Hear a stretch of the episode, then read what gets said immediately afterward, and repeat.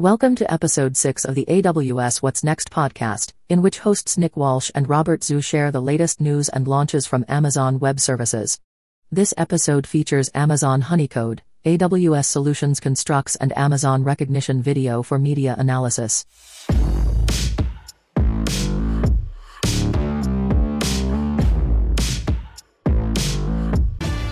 Hey everyone, how's it going? We are back with yet another episode of AWS What's Next, the show where we bring you the latest and greatest features and launches from the folks here at Amazon Web Services. We have an action packed episode. I, I feel like I say this every single episode, every single time we get on air, but like hopefully by the end of it you will you will see this yourself. Before we get into any of the business of today you're probably wondering who the uh, people in front of you are. My name is nick walsh one of the co-hosts of the show and i'm a developer advocate here at aws yeah and i'm robert zhu developer advocate for aws and this is the sixth episode. We've uh, for those of you joining us who've seen one of the previous episodes you know what this is all about. But if this is the first time tuning in you're in for a treat because I agree with Nick for once that this is uh this is an exceptional episode. You know, I, I, I usually reserve that word, um, but this one, you know, it's very exciting. I'm not going to spoil it, but we're we're going to be diving deep into several major announcements that we've made across the board this week. So I really hope you enjoy this episode. Yeah, for those that are new to the show, or maybe you've caught the tail end of some of the other ones, we love launches. I think that would probably be sort of intuitive based on what we've covered so far, but we also understand that launches are more than just telling you what a product is, uh, the problem it's solving, telling you a little bit about it, maybe even telling you the experience of using it. There's it's just another level to be able to get to use it hands on, see it demoed, and actually understand what it's going to look like for it to be in your hands when you want to use it. And that's what we're all about here. We're going to bring on different service team members from each of these launches. We're going to actually go through using these various launches today. I know I keep talking in general generalities, Rob. Uh, we have a quick news segment, and then we're going to get into the first of, of, of, three launches today. But why don't we give the folks at home uh, something to look forward to? Let's let's uh, let's let the cat out of the bag. Let them know what what we're going to be covering today. Yeah, yeah, sounds perfect. So uh, first up, we're going to be talking about Honeycode. This is our solution for business users uh, to build mobile and web applications and to push them and authorize them and secure them and share them on the fly. It, I cannot possibly do this justice. We have a demo lined up with uh, Gavin from the product team, and he's going to be taking you through exactly what's going to look like uh, to use Honeycode. And then we have uh, Amazon Rekognition video for media analysis. And what this is going to do is enable you to basically streamline a lot of really manual processes around video editing, video manipulation. And we think that if you're in the video space at all, this is going to make sense. It's going to click instantly.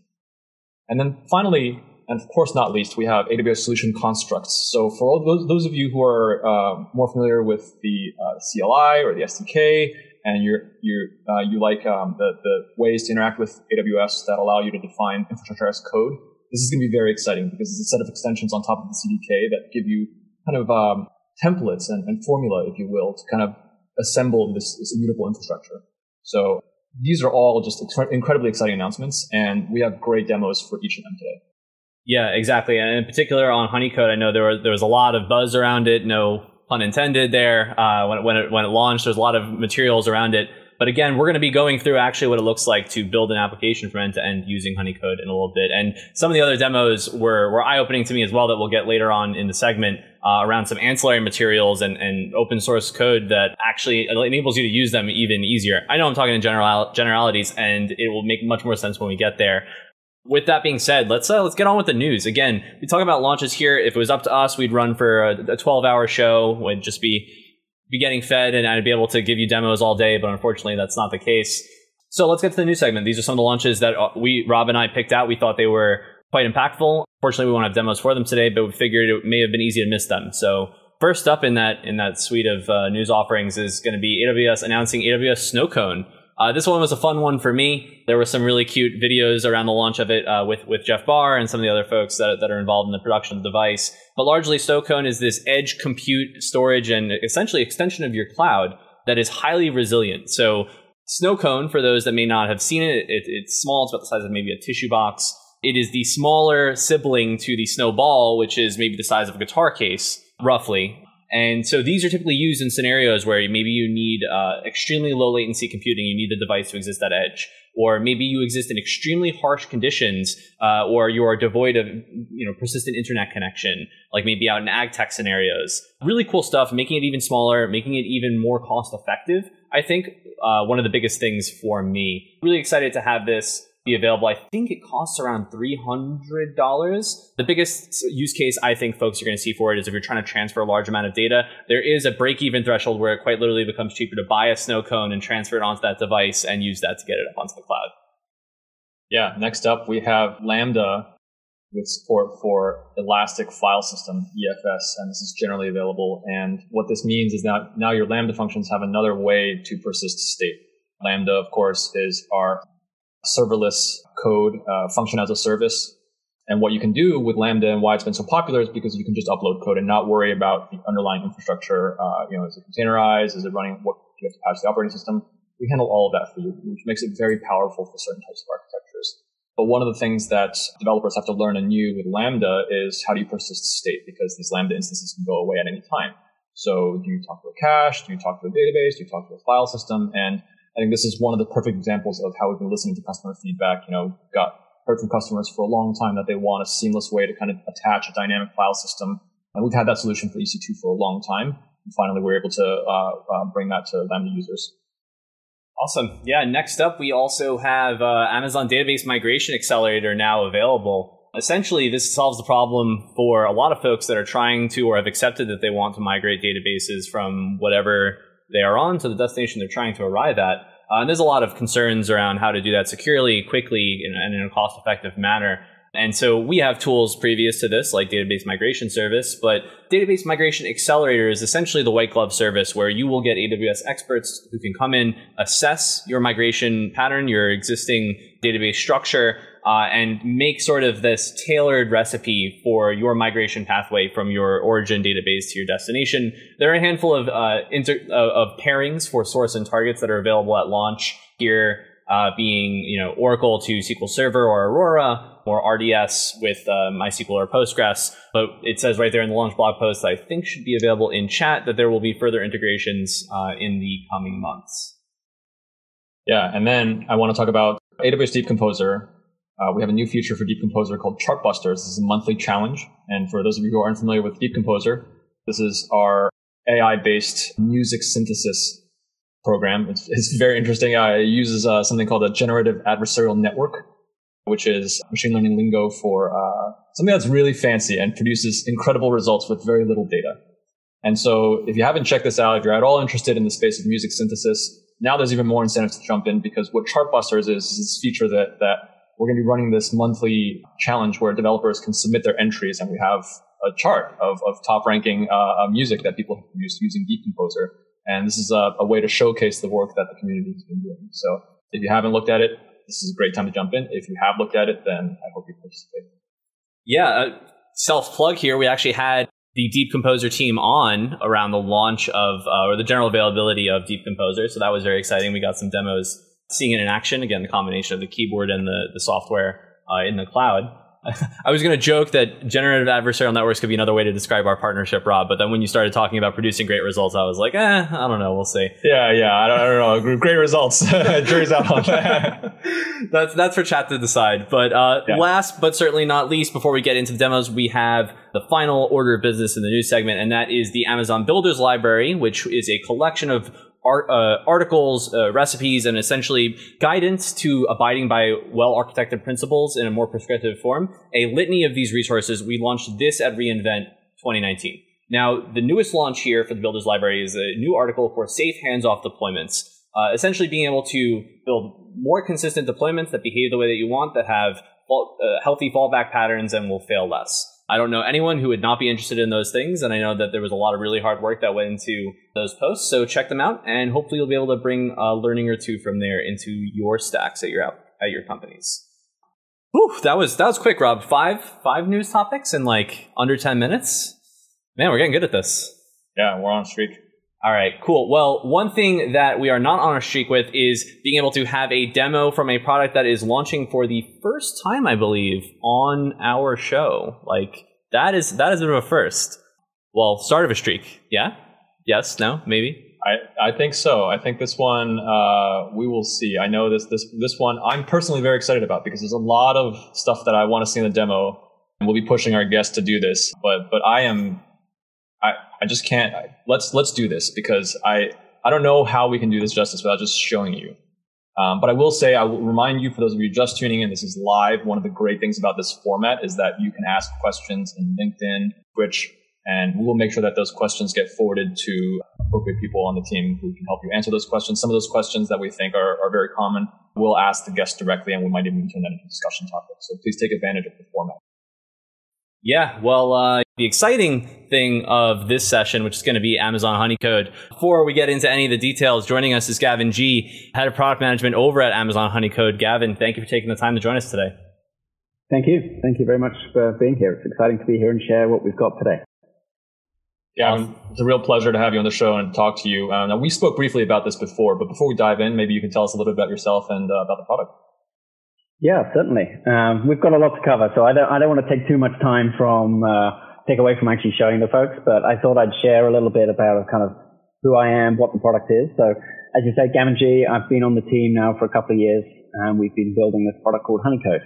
And uh, I will promise today to try and avoid using the code names because it's getting used to using the public name these days. Um, so it may slip, but uh, we're excited to build this new service that is really targeting business users it's, we launched it this week and it's, it's had really quite a great uh, set of feedback from customers so far. Awesome. So with that, what, why don't we jump in, right? Yeah, let's get into it.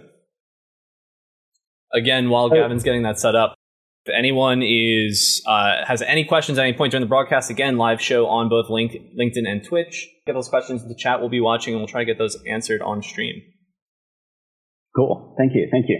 Yeah. So we've jumped in. Let's let's jump right in. So we started on this journey in good Amazon style by really kind of listening to customers. And frankly, we spent a lot of time also talking to internal Amazon users because they face a lot of issues in their day to day when it comes to productivity. Like we're, we're a fast, agile company moving quickly. And we want to uh, understand kind of the pain points that those folks had and see what sort of tools that we could bring to bear to improve their team productivity. And there were kind of three things that really jumped out in terms of kind of team dynamics today. One is that business needs are continuously evolving. Like how a team operates this week, actually in four weeks from now, they're onto new projects, their needs have evolved, their needs have changed. And frankly, the, the, the existing tool sets that teams are using just isn't keeping up with that ever changing landscape. And the reality of that is that teams have then been trying to use either kind of off the shelf software as tooling to help them, be it, you know, custom project management software, event management tools, task tracking tools, and collectively, like they're all great, but they're not perfect. And uh, the real problem is, is that then that creates a need where these business teams then turn around to their technical teams and say, "Hey, I need some help." And unfortunately, that just creates such a problem and backlog in IT. It's like I'd love to build you that tool, I just simply don't have the time, the budget, the money, the manpower, um, the the people to make that happen. And so business teams are really left kind of standing and not being as productive as they, they could be.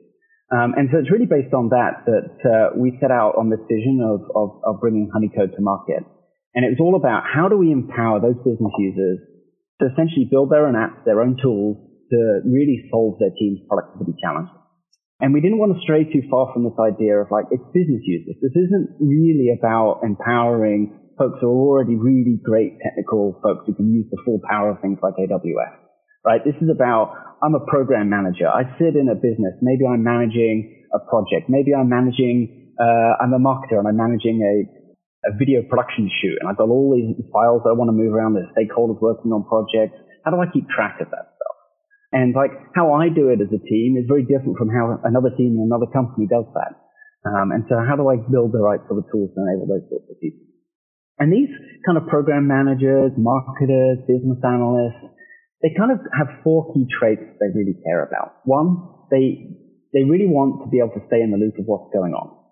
Two, we know that people are more and more mobile. And so they want the ability to get access to data that's live updated on their mobile devices. And that's a challenge there. A lot of the tools are great maybe on the, on the Mac or the PC, but they don't work great on the mobile device. And customers have become so familiar with the great experience of apps on mobile devices But when it comes to kind of team business tools, they've been left a little wanting. At the same time, they want to personalize that experience. As I said, teams, teams needs are, are rather unique. And then there is way too much manual process in, in, in, businesses. And so any ways that we can help teams and automate and improve those processes just gives time back to people and individuals to focus on more high value items. Um, and so those were kind of core four capabilities that we wanted to bring to the product. And that's where we came out with uh, the capabilities of Honeycode. And so kind of pivoting back to this idea of a business user who's familiar with a certain set of tools today, we wanted to go where and enable them with the skills that they have. And so number one of that is that we wanted to go with their skills with spreadsheets. Spreadsheets are very ubiquitous in business. And we wanted to leverage the, the skills that people have in that space to use them to manage the data that they have. And so with that, inside of Honeycode, we have kind of four key capabilities to enable people to build apps. One, we have tables. They act like spreadsheets. They are like spreadsheets, but they're actually a lot more than spreadsheets because we've brought new innovations there to enable them to actually operate like a database in a live updating and performant way. And so we can do things like joining data together that you could do in a database, but using the visual spread, uh, the visual user interface of a spreadsheet. Uh, we've invested in building a new app builder that really is a new visual editor that enables business users to build the user interface of apps and how they want to use apps in their business environment. And it's the combination of building the user interface in the app builder and connecting it to data in a spreadsheet that really powers the magic of Honeycode. Thirdly, we've got an automation capability that is all about how can I build simple to build or automations that match the processes that I want to build for my apps, that match my business processes. And then finally, we wrap that all around this concept of teams. In the, the way that people are operating in organizations is the boundaries of what a team is, is, is continuously evolving. It's not as rigid as it perhaps once was. Like as I sit in, let's say I go back to my example of working on a uh, video production shoot. Like who I work with could span across multiple organizations. And so what my definition of a team is there changes and it changes depending on the project that I'm on. And so we use this idea of teams to say, hey, I as a user can be part of multiple teams. And there's probably going to be, therefore be a set of data and apps that are associated to those teams that I want to collaborate with people inside of those teams. And so we use that core concept of teams as the really kind of grounding starting point to get started with Honeycode. So that's probably enough of me talking to slides and getting stuck into this. So why don't we jump in and, and see what this thing actually looks like? Yeah, I, I think this is what everyone's been waiting to see. I mean, I know I have, right? Because it's one thing to tell me that, like, hey, we've created an experience that makes something easy for you. And I'm like, okay, well, I'll believe it when I see it, right? Like, I'm great that's, that, that we pitched that, but um, I, there were some screenshots in the Jeff Barr blog post. What are you going to be able to show us today, Gavin? Well, I'm going to try and show you a, a nuts end to end experience of building an app. And I'm going to show you how that happens inside of a team that I sit in. And actually, Nick and Rob are in the team with me. I've already invited them and we're going to go through this process of building an app. And I'm going to show you really how simple it is. I'm going to show you a number of ways to do the same thing, but I'm not going to cover this up with wizards and some of actually the features in the product that make it even easier. I'm going to show you this in its raw form, like as like building it component by component, just so you get a sense of what it takes to build that. Awesome. And just for everybody who's watching, this is launched. If you sign up for Honeycode today, you can do everything that we're doing. Is that right, Gavin? That's right. I am using an account. I'm not using my Amazon account. I'm using uh, an account that I signed up on the public service. We, we, we launched this week. So everybody can go to uh, honeycode.aws and sign up for account and get started. Yeah, so this is not vaporware. Just I, I feel like that needs to be repeated because I think what you're going to show us is going to be very compelling, and people are going to naturally wonder, well, hold on, what is the smoke and mirrors? And if, if I understand you correctly, you're saying there are no smoke, smoke and mirrors. This is how easy it is. Yeah, this this this is completely live. This is the real service, and so you're going to see one my terrible typing. You're going to see me go, hang on, where did I move that button to? Yeah, you're going to see this for real. Okay, I can't wait. Alrighty. Why don't we why don't we jump in here? So once folks have signed up for an account, they're going to land in part of the product called uh, the home drive or the my drive. And so here I've logged into the service. I've got a few uh, uh, items listed here. So I'm going to walk you through a little bit of kind of just some of the landscapes. So people are grounded in kind of some of the components that are going on here. So one of the core ideas of, of Honeycode here is that we have teams. And so teams are actually listed down the left-hand side here. So I can hop over to the team and I can show uh, my team here. Uh, so everybody who signs up for Honeycode is created their own team. Okay. And in this particular team is myself and I've actually added Nick and Rob to my team. And you can see here, everybody who signs up gets a free account with the ability to add 20 users. Okay. Where we also, where we have caps and where there are additional offers that are above that, if you want more than 20, 20 users, you can add uh, additional users. Um, and if you need more data inside of your workbook, I'm going to explain what a workbook is in a minute, but this is the, the homepage where you can control that. And if you're part of multiple teams, you're going to be able to see that in the system. So got this idea of a team, and I'm showing all of the workbooks and apps of my team. Well, what's a workbook? What's an app? How does this all hang together? So a workbook really is think of it as the single unit that combines all of the data, all of the apps, and all of the automations for a particular project. So uh, I'm going to show you today just building a very simple task to-do list type of experience. Okay. And so uh, I've actually got three workbooks listed here. I have already got a to-do workbook. I've got a PO approvals workbook and a, uh, a workbook called Am I on a Call? And below a couple of them, I have a few apps. And so you can have multiple apps per workbook actually as many as you want. And it's important then that you got this idea that you create this distinction that you could share apps with different people, even though they're inside of the same workbook that has the same data. And we'll come back to a little bit of how security and users and apps and all that stuff works later once you get a sense of this, but I just wanted to ground you in some of this here. So how do I go get started, right? Let's jump right in. So I can create workbooks in a couple of ways. I can click the create workbook button. I can start from scratch. I can import uh, a CSV file. So if you've got data existing in a spreadsheet, I can drop it in. Um, obviously, if I start from scratch, I can copy and paste data in as well. Or I can also use a template. And so there's a collection here.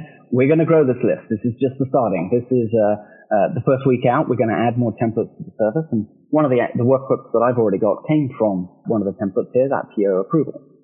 But I've actually uh, created a workbook, so I'm going to jump in, and I, I did a little bit of editing just to speed things up today but I'm going to hop straight in into this particular workbook.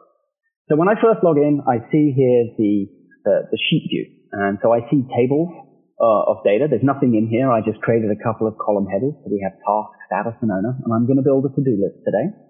Uh, on the left nav here, I have a menu. If I click, I can see the tables that are in my workbook. I have two tables, status and task. I have no apps yet, and I have no automation. Okay, so the first thing generally you do is you build out a little bit of your data model, okay? And so I'm going to start off with by actually just putting a little task list in Honeycode here. This is where you get to see some of my typing. I'm going to copy and paste some data in just real quick. And so I've added some very rudimentary, simple tasks. Nothing, nothing too fun. Uh, run, read a white paper, cook some dinner, iron some clothes. You know, making it up as we go, right? And what's typical in this type of use case is you've got a bunch of items. I want to see maybe some status against them and maybe who's on, on task to do this, right? Now, with Honeycode, I can start to build some of this connectivity between, between the data. What I did already build was just another little table that is one column, four items, a status table with red, yellow, green. You can see how this might apply to a business sense. And what I can do is if I go back to my task tables, I can now start to connect tables together. So if I select this, the, the status column, I go to format, I can choose this thing called a row link, which gives me the ability to connect tables together. I say, hey, my source is a table, and I'm going to point it to the status table. Click apply. Hey, presto. And very quickly, I can now see that those items are coming from the other table, their status. And I'm just going to fill a few out of these. I don't have to just drag. I can copy. I can also fill down. So there's some familiarity here with how a spreadsheet operates. That's kind of interesting. It's not groundbreaking yet, but you just wait. So the third column I've got here is I have this idea of an owner table. One of the things we've done is we've actually connected the idea of team to the data model. And so you can have a new contact type here of a person. We call it a contact. And so I can, again, go to the format menu and I can choose contact type. I'm going to leave the default. And I can actually start to pick people against it. And guess what? I'm seeing the people now that are in my particular team. And again, I can drag down, I'm going to add Rob to the bottom. So we've got a few folks here that are, that are part of this, part, part of my, part of my little project here. Like, okay, so I've got a reasonable data model. It's pretty straightforward. It's not rocket science. Okay, well, why, now we've got some data. Why don't we build an app? And I can do this in a couple of ways. I come over to the apps menu and I can click plus and I can do two things. I can use App Wizard and literally in like 45 seconds uh, to a couple of minutes, it's going to make a few guesses, ask you a few questions and build an app. But that's just too easy. So I'm going to build the app manually myself. So I'm going to choose build my own and it takes us into the app builder experience. Okay. And let me orient you a little bit to the, to the user layout here. On the left-hand side, we have the screens of my app. So by default, when we create a new app, there's one screen, um, and I can add more screens. Uh, in the middle, I have the screen layout uh, interface where I can choose to place certain items on the screen. I can edit text, etc., etc. And on the right, I have a properties pane where I can configure certain things of, of those particular options. I also down the bottom, it's a little hidden until we get to that phase, there is also this thing called what we call the peeking sheet which gives you a little snapshot back to the data that you're going to be connecting to from inside of your app design. But we'll come to that in a second. Okay, so very, very simply, I'm just going to go build this manually. I've got some options that I can add to my page. I'm going to start out very simply by just adding well, just a blank list control. Okay? And so I drop a list. I'm going to close this. Pick this up. So I've got a list. I'm now going to set it to a particular table in my database. So what we're essentially doing is we've got a control on the screen that we're now going to say, please go connect this to data in my table. So I need to go pick the table, right? And so I want to go pick the, the task table. Okay? And as you can see here, down at the bottom, we're now seeing the task table that we created earlier. It should look familiar. And I can now very simply go and add data to my particular app. Okay, so I've done some things. I've, and you can see there it's updated. It's pretty, pretty rough right now. Let's go change this. Let's call it task list. Okay. You're like, well, that's kind of nice. Why don't we actually go have a look here at what this thing looks like? Fun part is I can go click view app. Okay. And hey presto, we have two apps that have been built in parallel here. I have a web app, which I'm showing you a quick preview of, and it starts to look very familiar. It's not very pretty right now. We're going to go fix that. Uh, but I've also actually built a mobile app all at the same time. So if I come back to the builder here, uh, there's a couple of options that are linked by default. I was building in a mobile app stream view, but we've also been building this in a web app view as well. So they're built automatically at the same time. You can disconnect them so they can look different if you want to, but by default we help you out and make them then look the same. The fun part is, is I want to show you kind of how live and updating this is. So I'm going to put these two views side by side. Alright, build this out. I'm going to put a mobile, give me a bit more space. Okay, so right now my task list isn't particularly great. Let's, let's do a little bit of layout work. Let's drag this, let's drag this up here. Over here a little bit. Okay. Alright. And you're starting to see, as you'll see on the right hand side there, my app is actually updating in real time. Okay? And so here's the fun part. Why don't we, um, let me, let me show you how to share apps here. Okay, so I built an app. It's kind of rudimentary at the moment, but I'm actually now going to go share this app with a few colleagues on my team. So we have Nick and Rob. Right, we've updated. And so the fun part is, is I've now shared this app with Rob and Nick, but they don't have actually access to the workbook. They only have access to the app in question. And so if Nick or Rob would go log in either on their web browser or uh, on their mobile device, they'd actually now be able to see this app in real time. I don't know, Nick, if you maybe want to want to show folks what that maybe looks like. Yeah, so I've got you know my iPhone right here, and to give you all slightly better view of this here, I've installed from the App Store, uh, uh, again, iPhone, Apple, the, the App Store, open up Honeycode.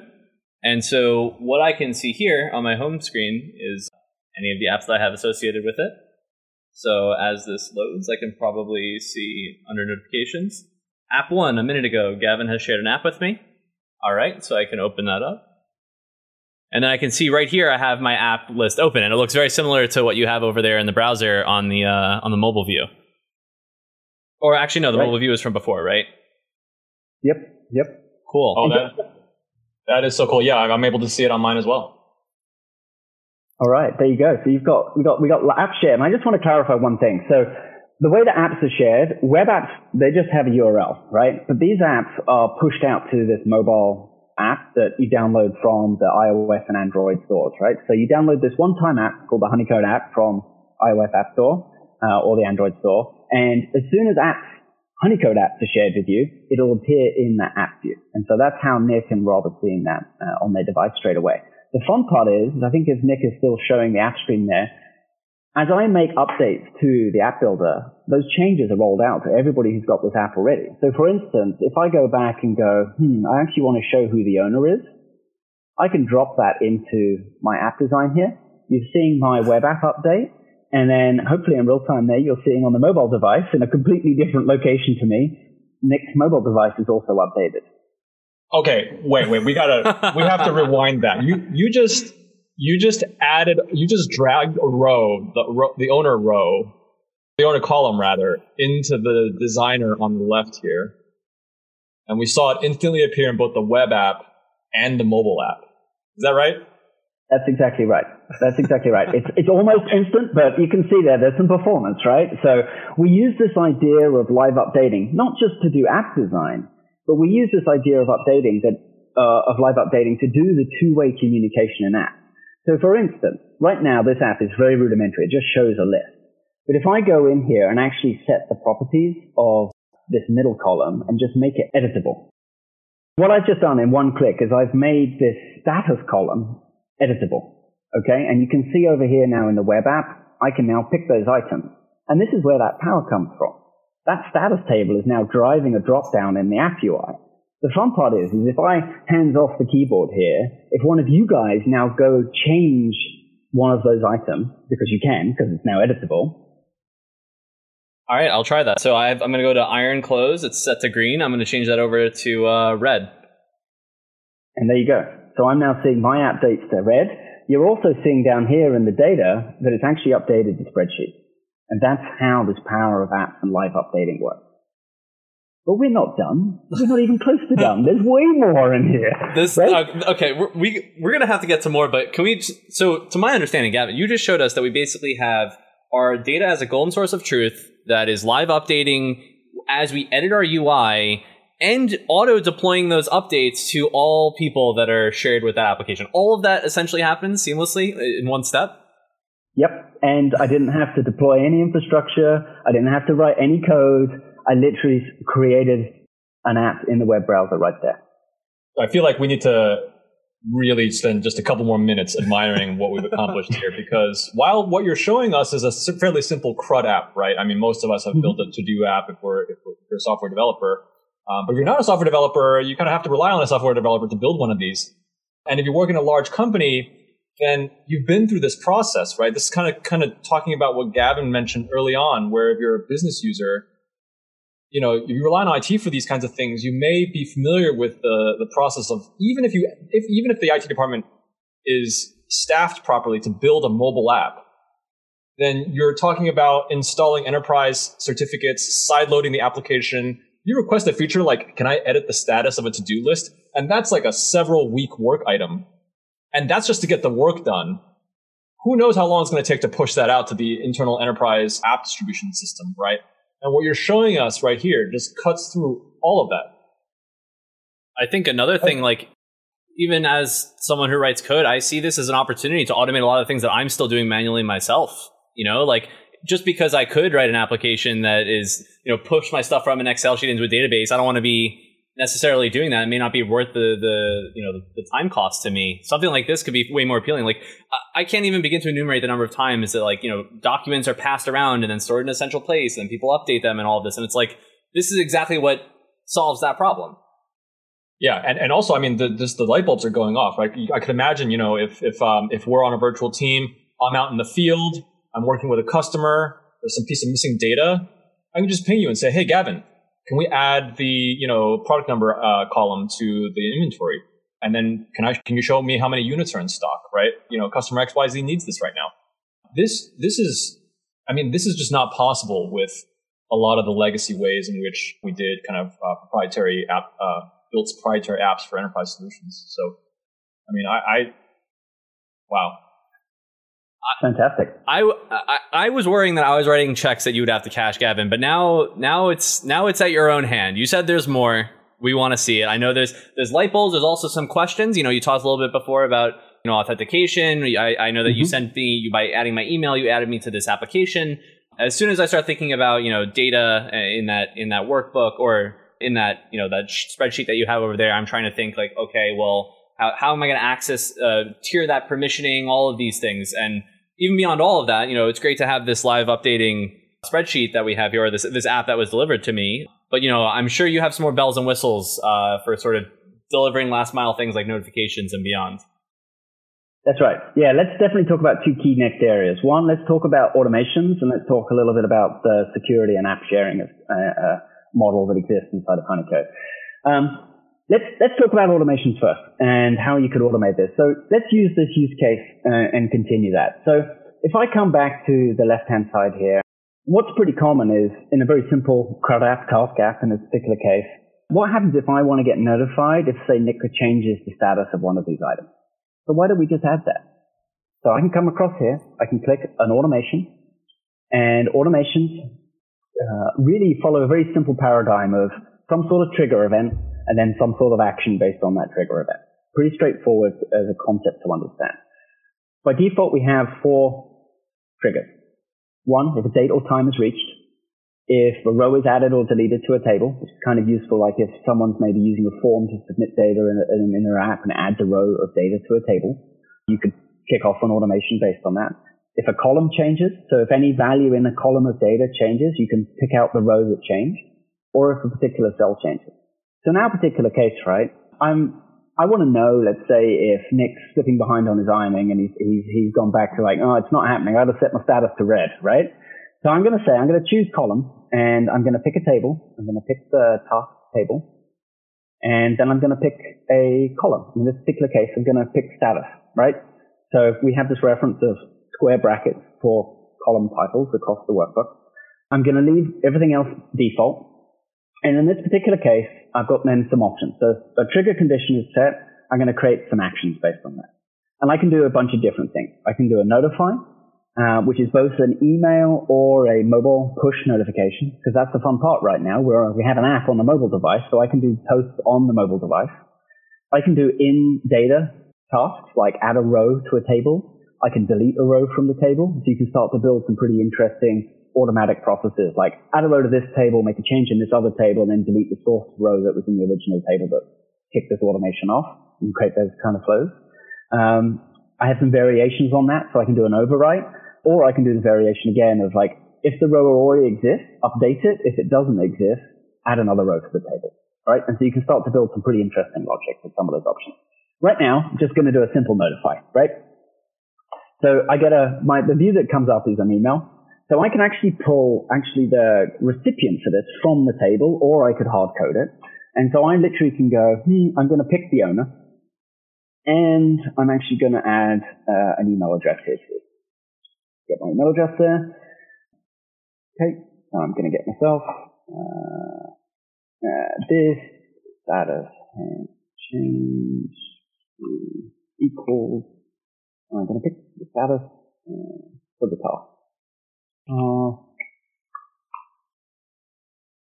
okay, and you can start to see there it's starting to pull out pull out this particular information, right? And I can add more and more. Okay, I'm feeling pretty good with this. I can add a link to the app if I want, and now I click publish. Okay, and give it a few seconds for the automation to be public. Okay, that's all ready to go. And so now, if any time that Nick or Rob go update the status, we're actually going to see an email come through or a push notification to me on the, on the device there. Um, and it'll take a few minutes for that to come through. We have to wait for email to flow, but it's as simple as that as creating automations in the product. Now, those, the automations I just showed you there are actually just automations inside of really the, the data. I can also build automations inside of apps. And so I want to show you that real quick. So a pretty common scenario here is, let's say, if I build a new screen and maybe I've got some sort of form on here. So I've got a block and then maybe I've got another block and I add a button. Pretty common scenario, right? And maybe I'm passing data in. I can actually set properties on a button in a very similar way to the automations capability. And I'm diving a lot deeper now, so bear with me here for a second. I can come across to the actions, and not only can I do simple things like make a button navigate to another screen or refresh the current screen, I can actually create automations inside of here. And you'll see here is that there's actually a condensed version of that same automations flow. So when I click the button, I can do a bunch of things like do a notify, add a row of data. And so a pretty common thing is let's say if I'm building a web form and I've got choices, right? I can either use the live updating mechanism where I've got some input fields and as soon as I edit text, it updates the sheet, or I can actually disconnect the app from the data service. I can have a bunch of input forms and then when I click the button, we can validate that everything is filled in correctly before submitting it to the table. So I can disconnect the live updating in that sort of manner. So there's lots of different ways to control how data gets updated, but they're probably things for us to dig into in deeper later sessions. uh, but I just wanted to show you that there is more here under the covers when it comes to automations and controlling data flow. Okay, so we talked a little bit about automations. Maybe we should talk a little bit about how kind of sharing works inside of, of, apps and data. So let's go back to the home screen here and let me show you some of the user interface here. So we've been building this top workbook here called To Do, and the app that I built is called App One. That's the name of the app that appeared for, for Nick and Rob, and I can rename it. So I can very easily rename this app to be something more appropriately friendly uh, inside of the app builder. What I want to show you though is I have two choices, right? Nick and Rob, as part of my team, can collectively now build workbooks in my team. Okay, I'm the currently the admin of this team, uh, but they can go create new workbooks and new apps inside of this. But I won't see them unless they share them um, in, in that particular sense, or if other people are added. But if I want to control who specifically has access to an app or a workbook, I can share them specifically. So if I shared the, right now, the app is just shared with Nick, Rob, and myself. Okay, and we see that in this particular screen here. I can also choose to share the workbook. So right now, only Gavin can see the workbook. So Nick and Rob can't go in and change the app. They can't change the data without using the interface of the app. They can't change the app layout of the app. All they can do is they're an app user and use the app in the way that me as a builder have configured it. Okay? And so that's really the first level of data security here is I can control who has workbook access, who has app access, and then there's a third layer that I'm going to show you now, which is about access to data at a row level in tables. This is some of the fun parts. Okay, so let's go back to the app builder for a second. I'm going to go into the workbook here. And I'm going to show you. So earlier, right, we had this very nice simple app. We have a bunch of items. Uh, we have different people associated to them. Okay. And a pretty common scenario is, I've got the task list here. It's like, I actually only want to show Nick the tasks that he's got to do, and he doesn't need to be distracted by everything that Gavin and Rob have to do. Right? In one click, let me show you how we turn on a feature called personalization. So I can come back to the list. Uh, I'm going to go to properties. And I'm going to on the bottom here, we've got this item called personalization. If you remember right back at the beginning, I enabled a column of data called owner and I changed it to a contact type. Because it's a contact type, I can now use that context of the user and compare it to the user that's logged into the app. So in my app in the web browser here, I'm logged in as Gavin. On Nick's phone, he's logged into the Honeycode as Nick, as is Rob, right? And you can use that context to compare it to the contact values out of a column. This is easier if I just show you what it looks like. So I can literally go into personalization here. I can pick the owner column and you'll see what happens. My app has been updated and it just shows Gavin. If Nick and Rob go into their versions of the app, they'll see, and I think on one of the cameras you'll see here, I think it's Nick, you'll see now I think it's three rows of data in his app, right? Yep. And so here we've suddenly got one app connected to a single data table that's now showing a different user interface for three different people. That's rad. On that for a second. yeah, no, perfect. Yeah, that's wow. That's really cool. I, I just think like every single time I, I hear about another feature that's supported, like watching it work without like a slow redeploy or like I need to update my app in the, from the app store. Like every single time, there's another one of these more complicated or more complex features that you show me, and it's just I see it happen in front of me. I'm, I'm just wowed every time. Like it doesn't get old and, and, not only that, I mean, I have to appreciate this from the perspective of while there are ways to do things like over the air updates for apps, this is even faster than, say, a React Native app over the air. because we're not doing a bundle reload. This seems to be doing it without any sort of reload, um, and it's all push based. So, I mean, yep. at the technical level, this is incredibly impressive. Yeah, there's a lot of technology happening under the covers to make it look this simple. say that. we we can get into a little bit of uh, some of that in a bit. Uh, was there anything else in particular you wanted to show off? I mean, we've we've now we we literally 10 15 minutes ago started from scratch from a blank notebook or blank workbook. You created a new one. Uh, simple to do app. We walked through creating the the spreadsheet that would house all of our data for our application, and then from there you you entered the editor. You created the the interface. We we saw that it simultaneously built mobile and and web uh, mobile and web interfaces at the same time. Uh, you showed us the hot like the hot reloading between the editor and your other in browser. We showed that reloading instantaneously on my phone. I know Rob said it worked on his as well.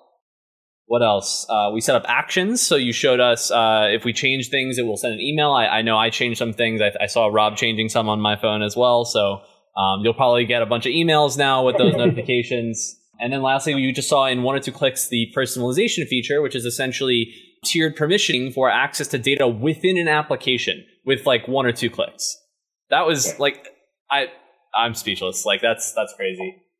you have you have two really interesting questions for, uh, that I wanted to uh, forward to you, Gavin. I think they're really good discussion points, especially for those on Twitch who can't see these questions here.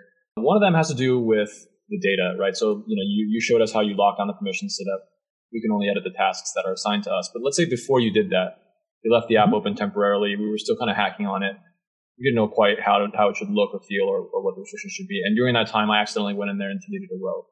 Is there a way to roll the notebook back and recover that data? That's a great question.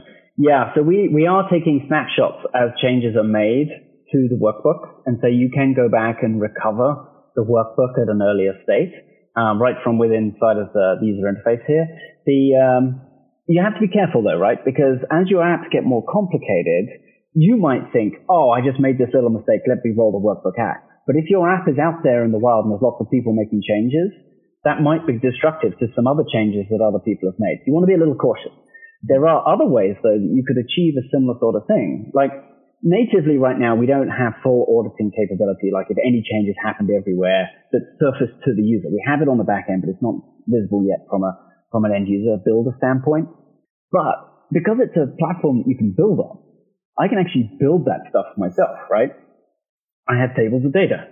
I could set up automations that say, huh, anytime anything in this column changes, including adding a row or delete a column, write that row of data to another table. And so I have a record that it's actually occurred. And so I can actually build my own auditing capabilities inside of my own app if I want to. Yeah. Um, and so there are, there are things that you can do here to mitigate some of those problems. That is, that is very interesting. That, that uh, yeah. I think it, a related question. Oh, sorry. Go ahead, Nick. I was just going to say it's a really interesting capability because I think one of the things that people often goes through their mind when we when they look and observe applications or services like this is that you know it's it's a set of abstractions on top of capabilities that I want to perform. And oftentimes the question becomes, well, what is going to be the blocker for me where I want to do something that it doesn't support? And so I was not in any way expecting the answer to be, oh, we don't formally support auditing first party. Well, it, the tools are actually so so generalizable that you can build that functionality yourself. And so it, it's really amazing that this concept that may not, you know, may be very standard for people that are database admins and operators there, uh, to bring that capability to actually have that confidence that you can run production data out of a Honeycode app without even writing any code because you can build in those features. Like that, that was actually very surprising to me. Uh, that's really cool stuff. Yeah. Speaking of databases, cool. another another question we have over here is can we use external data sources? So you showed us uh, it looks like we can import data from a CSV file, mm-hmm. author the data from scratch. But if I have my data sitting elsewhere, can I? Is there like a connector or something that I can use to hook them up? Yeah, great question. This is without doubt the number one uh, request we have. Uh, there's, there's, no doubt. Like we knew about this coming into launch, uh, launching the, the beta version of this, and we know it's hot topic everywhere right now, as you say, we have an API. It's not a, it's not as complete as we would like it, but you can do some certain things. I even saw within like the first few hours of the service launching, someone had built a little bit of integration using the API to an S3 bucket and some other things. So there is some capability there today, but it's important. It's not really designed for this business user in mind. Like as soon as you have to step out and code against an API, we've now transitioned back to a more technical user. Our goal is here is, is to make that ability to connect to external data a feature of the service, but enabled as a feature of the service for a business user. And so we do expect to bring capabilities like connectors to Honeycode and to enable those experiences, both frankly for uh, AWS services, so data that's stored in AWS services, but there's a whole wide world out of there and customers are already asking us for, well, can I connect to this data or this uh, product in that's outside of the AWS family? It's something for our roadmap. We're going to get to it. Yeah. Yeah, that uh, the, the, context is really valuable there. I think that um, everyone always wishes they knew the, the roadmap of every single tool, and I think one of the more valuable things into understanding is how the team's thinking, how they're prioritizing things, how they would craft their roadmap, and so the additional context around being laser focused on a particular set of business users here helps to sort of contextualize for people like, well, when will this feature come in, or when will this integration for maybe my AWS account come in? And the answer is, you know, and I don't know if you actually we mentioned it sort of tangentially, but Honeycode lives outside of an AWS account, right? Like it's in its own entire sign up process. It's billed separately. Mm-hmm. Um, it has its own unique billing uh, sort of schema, which we'll get into in a moment. But this is again not necessarily for the AWS user looking to have a front end that just fronts S3 and Dynamo and their existing resources. This is this is something wholly separate. It is, it is. And yeah, it's worth talking a little bit about kind of that sign up flow and how it connects to AWS. So look, our number one goal here is that there are, what, a billion, two billion, somewhere like that, like business users out there, right? They know how to use spreadsheets. They are struggling with these types of problems in their day to day. And they're the type of people that we want to empower with Honeycode. They're our primary audience.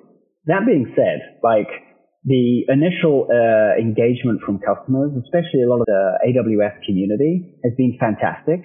And we are absolutely going to listen to the requirements that also come from that community. And so we could see Honeycode also evolve to being able to support multiple audiences, right? Like business users is number one. But what happens in the future is maybe I want to build a different app that maybe lets me control, um, maybe it's a new control plane for the uh, AWS services in the console why couldn't I do that in a Honeycode app? Like there's all sorts of ideas which you kick around. Like it is just APIs at the end of the day, right? So once we've got the fabric in place to, to enable those new scenarios, like it's up to the imagination and the creativity of our community.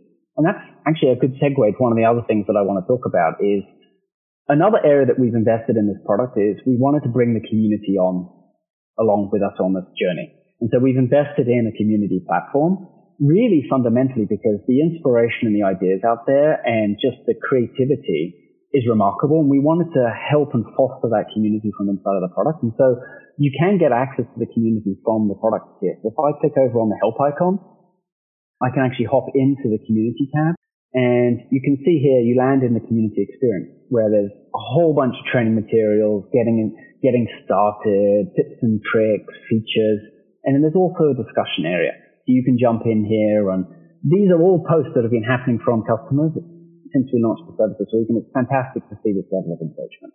Um, so if there are additional questions, like people are trying to figure out how to go, check out some of the materials here, ask questions in the community. Our team is staffed, they're engaging to, to engage with folks on here, but we'd also love to see like fellow, fellow honeycoders helping each other, right? That's a, that's a wonderful thing when that happens. Yeah, I love that. One of the, the, the items in the forum was the users show eternally as invited. Eternally seems uh, forever and ever. It will never be otherwise. but this is great. I mean, this is I think this is the exact kind of thing that you look for when you're talking about a new product to get make sure that you're getting that traction. I mean, the fact that you're getting this kind of engagement this shortly after launch is really encouraging to me. Yeah, and and look at the end of the day, right now in a in a rudimentary way, the list of questions that are coming in from our customers here and their asks and their feedback that is driving our roadmap, right? And and so like we're customer obsessed. Like we're part of Amazon and AWS, and uh, it is it's really it's really great to see the, the, the ideas and the feedback coming in, and it's already shaping kind of how the team's thinking about where we go from. Wait, Gavin, I have a question for you. If I have a product roadmap suggestion, should I post it on Twitter or on your community forum? I'd love for you to post it in the in the community forum. Okay. That's going to be a more concrete way for us to, to capture it and, and add it to our roadmap. I'll be sure to spread the news. Thanks. Yeah, just wanted to make sure. So next up, I, I brought up pricing before. You know the uniqueness mm-hmm. of this living in a standalone account that is not tied to any AWS uh, otherwise parent account. So, what is the pricing looking like for for an application like this? Yeah, that's a great point. And I'm actually going to go to the the Honeycode website here because it's going to do a better job of explaining it, and I'll talk you through kind of what I'm looking at here. So if, if folks go to uh, honeycode.aws, this is the front end website where you can sign up to be uh, a Honeycode user. And let's, let's talk a little bit about pricing. So we, at launch, we have three pricing tiers. And like, it's, it's been a big question for us, frankly, of kind of how customers are going to use the service. Like how much data do they need? How many workbooks they're going to have?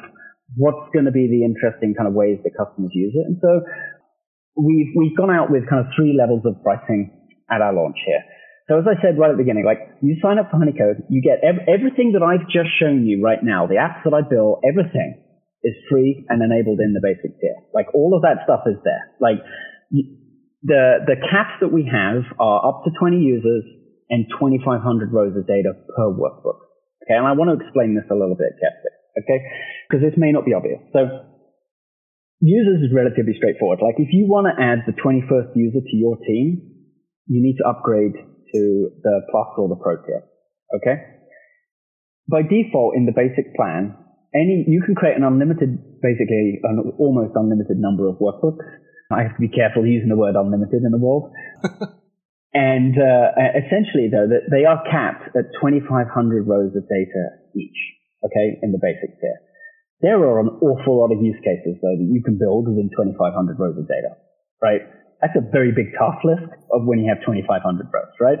Now, if you want to go beyond that you, and you want more rows of data per workbook, you can upgrade to the Plus or Pro tier. So the Plus tier has 10,000 rows per workbook, and you can have multiple, many workbooks in your in your team. Or Pro has 100,000.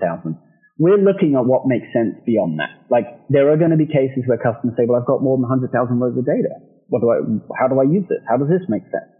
And so we've designed the database technology underneath to scale. The question is, is, is it good to put it in a workbook? Maybe we want a closely coupled relationship with some of the other AWS services where we can store huge amounts of data. Is that the better model? The point is, is that we need the data in tables to get some of that live updating capability. And so it's a decision we want to make as we see customer feedback, like which way to go. Is it that we increase above 100,000 rows in a workbook? Maybe we create workbook to workbook federation. Maybe we create connectors to uh, other AWS services and other databases? These are all questions that we want to understand from our community. But right now, there's a lot of value that you're getting in, in these tiers. So if you want more users and more rows per workbook, you need to upgrade to some of these later tiers. And the way that we do that is when you sign up for the, the, the basic tier as a new user, you all have to sign up at the basic tier, is that you're just signing up with an email. Okay, it's, there's no AWS account creation at that point. So you very simply email password, sign up for an account, and hey presto, you're off from the experience that I just showed you. When you want to upgrade to the Plus and Pro tier, what actually happens under the covers is that we connect your Honeycode team to an AWS account, and it's the AWS account that then gets built. Okay? And so the flow, once you do the upgrade to Pro and Plus, is that you'll create an AWS account at that point if you don't have one and then associate your Honeycode team to it. Okay? Because then billing's done against the AWS account. We didn't want to build all that infrastructure right now. Again, it's something that we're going to look at. Are there other simpler ways that we can enable other billing services or other Amazon assets to do some of this? But it's TBD. But that's the upgrade process. Awesome. Thank you. Yeah, very comprehensive uh, answer there. And and again, uh, 2,500 rows. I, I think there. When I think about the business tasks that I've solved, like yeah, we're talking there's database level stuff where you know the size of the data set grows exorbitantly, but I can't remember the last time I used a spreadsheet in front of me that was more than 2,500 rows. Uh, maybe years ago. I could probably name on one hand, right? So. I think that for the free tier is going to be a very compelling option for people to not only try out and get started, but um, maybe to adopt and start building applications on top of. Yep exciting. We're excited to see what people do. Wow, yeah. I, uh, this is not the Honeycode show. This is just you know a very big launch that uh, very exciting for many reasons. We've been spending a lot of time on it. We talked about support on the forums. We talked about pricing. I guess one topic that comes to mind is like with access. Uh, we we covered you know personalization, granting access, and limiting access. So let's say you know I I uh, I'm, I'm on your team or I'm, I'm in your workbook. You've given me permission. You, you let's say you've even pared down for only the tasks that I have permission of. But let's say I uh, you know I, I leave to go join another company. I no longer should have access to this data. What does that revocation process look like? Do you just remove me from the from the team in there, and then all of the granular permissions downstream sort of update automatically? Yeah. Why don't I kick you out of my team? All right, hold on one sec. Let me open the the uh, the, the phone, and we'll we'll show it live. uh, let's go. Okay, right there. This may take a few minutes for the things to to cascade through. So you may it may not be a great live demo here, but the point is, is I'm going to show you removing you from the team here, mm. and then as soon as the authorization token expires, then you won't have access to anything as part of it. Cool. I'll just leave it up uh, while we talk through some of the final things. Then he's gone. Nick's gone from my team. All right. It's only a matter of time before I find out. or one out for Nick, everyone. so, uh, you know, you spoke a little bit about, you know, the fact that you know at the larger tiers, this this does tie in with the for billing system into the uh, another AWS account. There's lots of tech that makes all this possible. We were we were surmising about some of the ways that uh, some of the things that we hypothesized could be involved. Uh, is there any of the tech under the hood that we really do want to surface, or like you know uh, any anything there, or yeah, why, why not? I mean, clearly there are some new innovations that have actually exist inside of Honeycode, right? They're like, they're not existing services. The service that's been built is Honeycode, mm-hmm. but a lot of it is frankly running on AWS infrastructure. So we are a big consumer of S3.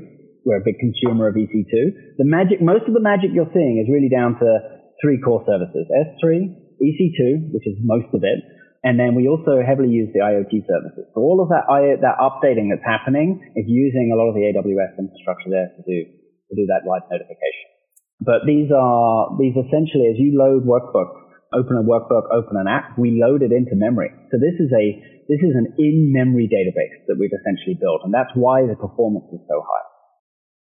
That's awesome. That, I, that's something that I don't think most people would think about, or like right off the cuff, right? Like an IoT service. But when you think about the the workload profile here, uh, real time, you want this synced, uh, you know, event stream driven sort of you know over the air deployments. That's that's really innovative use of those IoT services. That's cool. Yeah, and, and, just to just to clarify that too, um, when people hear IoT, normally they think of some sort of embedded device, you know, Raspberry Pi or um, Arduino or IoT buttons. While those are certainly IoT devices, what we're seeing here is a really creative use of IoT, and you're not the only team to do this. But the IoT is very flexible in the sense that you can use it as a WebSocket gateway right? Um, it's just a completely managed WebSocket gateway for you, uh, where you can do these things like push notifications, so you can enable these kinds of real-time interactions. So really cool to hear that you're you're using AWS uh, in such a creative way. Yeah. Cool. Uh, I don't know you couldn't see it, Gavin, but on my side here, we've got uh, the no mobile apps now. So I, my access was revoked. I don't have access to it anymore. Uh, behaving as intended. Awesome stuff. Well, I mean, we're probably at about an hour for this one session, and I uh, we have even more to get to, but Gavin, this this was really great. You know, again, I saw the launch materials. I I, I read all of the messaging. They said, you know, you guys are going to make it easier for us to build applications, or for business users in particular to build applications. And I think this demo really sells me on that. And I hope that uh, we can get this in front of the people so that uh, even if they're not AWS users today, because again, this is not an AWS service, maybe they could be. Right getting started to build some of their own apps. I think a lot of the, the interfaces are familiar. A lot of the user experiences are things that people are familiar with. And a lot of the improvements here are really just, I, I would call them last mile problems, but I think there's so much more than that, you know, like going from a spreadsheet to, you know, fully, fully managed and permissioned real time syncing database uh, features is, is, is a big jump in the same way that automating real-time data syncing with app editing and deployment, like I don't know, that's far more than the last mile for for a lot of folks. That's where they spend all their time uh, in traditional application development. So some really cool stuff. Again, uh, Gavin G, product management from the uh, Honeycode team. Thank you so much for joining us today, Gavin. My my most pleasure. It's been it's been super fun to share what we have, and uh, we're excited to see what customers to do. There's more coming. Um, and frankly, there's more that we could show you as well. So I'm also love to hear from, from customers and folks out there to say, hey, look, can you, can you, if you want more content on certain things, I'm happy to come back and, and demo more and show other things as well. Awesome. So one final sign off for Honeycode here. If you're looking to get started, head on over to uh, honeycode.aws, sign up for an account, username and password, and you can get started building apps just like we did today on today's show. Yeah, and, and it's free and it's generally available. Awesome. Well, we've got two more very exciting demos coming up for our second demo session of the day. This one is very exciting to me. I'm a huge fan of Rekognition, use it for a lot of different applications. But in particular, we're talking about Rekognition's segment detection features for media analytics workloads. Uh, joining us today to talk a little bit about that is Liam Morrison. Liam, thanks for joining us. Thank you for having me. All right, Liam. So uh, tell us a little bit about what you do uh, with the Rekognition team. I know we have a quite a long title listed on there on the screen. You know, you wear many hats at, at, at AWS. Tell us a little bit about that. Yes. So I am a principal solutions architect focusing on practical applications of AI and machine learning across media and entertainment. So I work with uh, larger media customers on their uh, applications of machine learning, computer vision, personalization, recommendation, uh, you name it. Awesome. Lots of different things, lots of different uh, theaters that you operate in again. So let's let's sort of recap. This was a lengthy sort of launch title for this segment, but I think there's a lot of moving parts in it. So let's break it down. We're talking about Rekognition video now having the ability to perform a handful of discrete functions to for media analysis workloads. So uh, before we get into those particular workloads, let's take a step back. Amazon Rekognition, purpose-built uh, computer vision service, started out uh, mainly with uh, images and computer vision on, on static images but has since evolved and has become uh, you know much larger in that it offers both capabilities with videos like we're going to be covering today but also a, a, large number of different functionalities of which uh, things people can extract value from images and videos. I know that was very generalizable but um, you know are, are, there any in particular that jumped out to you uh, that have come along over time? Yeah so we've seen a lot of customers kind of gaining intelligence from their assets, uh, looking for objects, celebrities, uh, moderated content. Uh, there's been a long journey of Rekognition heading towards uh, helping content creators and distributors really package and, and, understand their content at a second by second or, or now frame by frame level. One of the more recent ones was the custom labels launch allowed you to kind of go out from just what labels Rekognition can find and find very specific labels. So logos, animated characters. There's a lot of use cases that media customers were, were asking for that are very specific to their business, so it didn't make sense to put into Rekognition's broader API. Yeah, I, um, just to jump in here for a minute, I, I feel like also to help frame this up, um, you know, we have a lot of different AI and ML services across AWS, and we we can a good way to think about them is that the break between AI services and ML services is how much you need to know about the machine learning process itself, right? And so, kind of adding on to what Nick just said, Rekognition is one of our turnkey AI services. You don't really need to know how the training and how the model works under the hood. You can just give it an image and it'll say, hey, look, uh, we think there's 85% confidence that there's a dog in this picture here, right? So just kind of giving a, a, bit more overview. And then what we're talking about here is when you say the custom labeling, this is kind of extending the turnkey feature into a little bit more customization. So kind of heading that down toward the, the, um, the ML kinds of solutions that are a bit more customizable from the ground up. Absolutely, yeah. So building a custom object detection model uh, can be done in SageMaker, obviously, but uh, many customers find that maybe too too much to get down to Jupyter just because they want to find a logo and a piece of content. So it really removes the undifferentiated heavy lifting, and you give it logos and you tell it where the logo is, and it can train a model on on your behalf. But you don't have to get down into the, the weeds of machine learning to do it. Awesome. Yeah. Again, again, the turnkey solution is sort of the starting point, and then just extending more and more features is a great way to sort of position this launch. Uh, I, I, think that when we think about the value of, of being able to extract this value from from content, whether it's images or video, these are often things that that we know people can do that that in traditional times would be done manually, and and so these tasks are typically very laborious. Like I personally, like I play a bunch of games. Sometimes I want to, you know, take make my own little highlight reels. The amount of time it takes for me to just sift through content to find clips is just, you know, monumental, right? So there are a large number of other features, uh, and, and Liam, I know I'm probably preaching to the choir because you work with a lot more of these customers than I do, but can we talk to a little bit of the pain points in that manual process? Because because it's not it's more than just like the labor cost or the the time it takes to do it. I'm sure there's other concerns as well with traditional media labeling tasks. Yeah, a, a, lot of it comes down to how much content you have and how much you need to know about your content. Historically, obviously, content comes packaged with markers to understand things generally, where to put commercials, hopefully comes in some of the top tier content. But to do something like Amazon X-Ray, for instance, which you pause a scene in, in Prime Video and you get to know who's in that scene. That requires a different level of information now. You need second by second, frame by frame bits of information. So a lot of times that's done manually where you have loggers going into the content, noting exactly where the black frame is or where the color bars are and, and really creating a lot of that metadata manually or uh, in the content creation process you have people clipping each different shot so you can create promos from material Awesome. Uh, yeah, I mean, really, what this like, if we were to distill those those pain points down to like some key business operating, uh, I guess metrics, co- what what have you, like it's like scalability. Like, let's say I have a large amount of content you know, maybe in enough time I could have my editors process all of it. But if you just simply need it done by a certain amount of time, there's only so many editors you can have, and the concurrency issue or the availability of concurrent editors could become a problem. The the cost uh, of simply editing all of this, like I think of customers like C-SPAN. I know they've used Rekognition video in the past for tasks just like this to label video, and like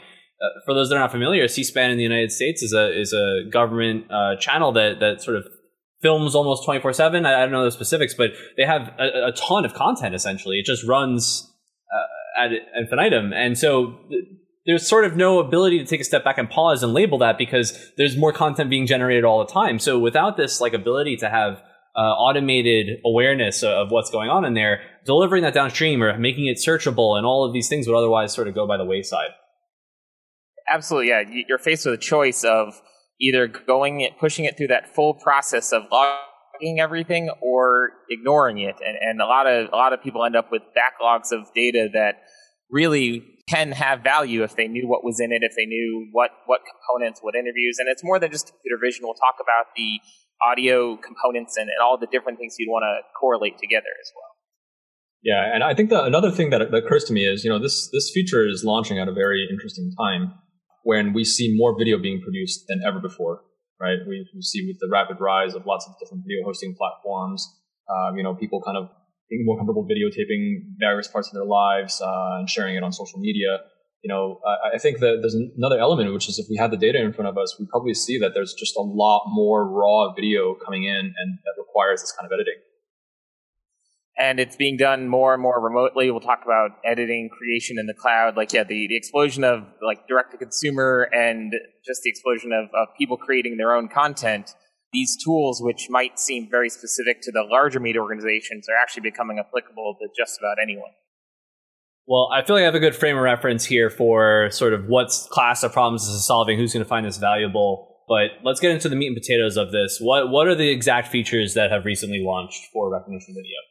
So on Monday, we launched the, a new API, which is called a Rekognition Video for Media Analysis. And, and we know there's already been media analysis done using Rekognition, but what our customers were telling us was very specifically they need things that help them create, package, and distribute content. So that led to this new API, which is very specific to these type of challenges. Um, and and our, our hope is that customers bring us more and more of these type of challenges. So the, the four components of the uh, video for media analysis API is shot detection, so you can understand when an individual shot changes, which is common for creating promos.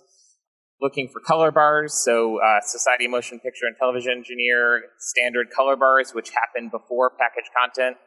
The concept of looking for end credits, and also looking for black frames. So uh, in between pieces of content, you'll have black frames with the lack of audio. Yeah, and we spoke a little bit about each of these beforehand. I think some of these are actually familiar to most folks, even if they've never done analysis on media. They they may recognize some of these tasks because of some of the artifacts that leak into into some things on public broadcast. Uh, do you have any materials where we can we can look through uh, what some of these these actually become? Yeah, I have some. Ex- yeah, I have cool. some examples, and then I, I can get to a demo. Awesome. All right. Or, put another way, you know, when you mentioned that that uh, customers gave you the feedback that you know these are the things that we need to detect, if you have that information on hand, let's say the, the, the service can detect all those things that you just mentioned, what do customers do with that information? Could be used to package or, or clip the asset. So, uh, and we'll go into it. I actually I can go in go in API by API and talk about where you might use them if that helps. Yeah.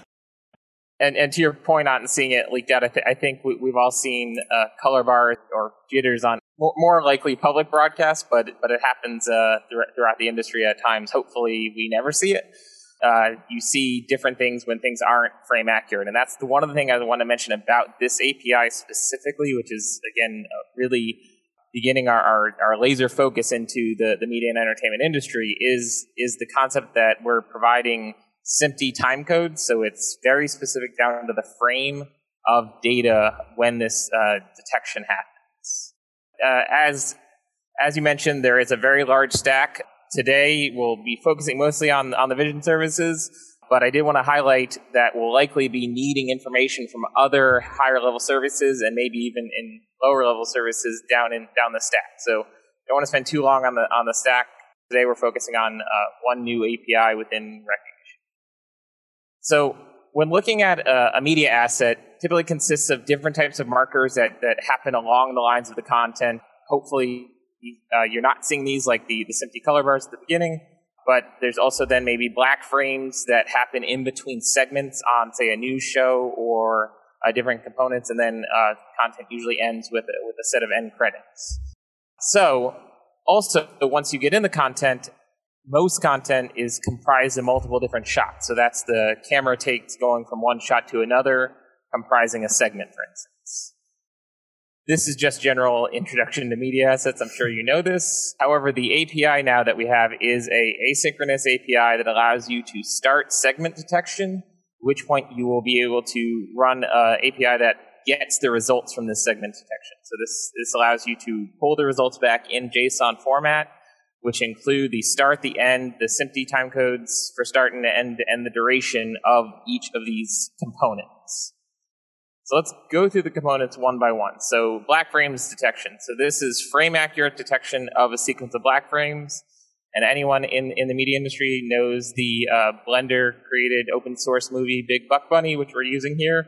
This is an open source movie created from from an organization called Blender Institute.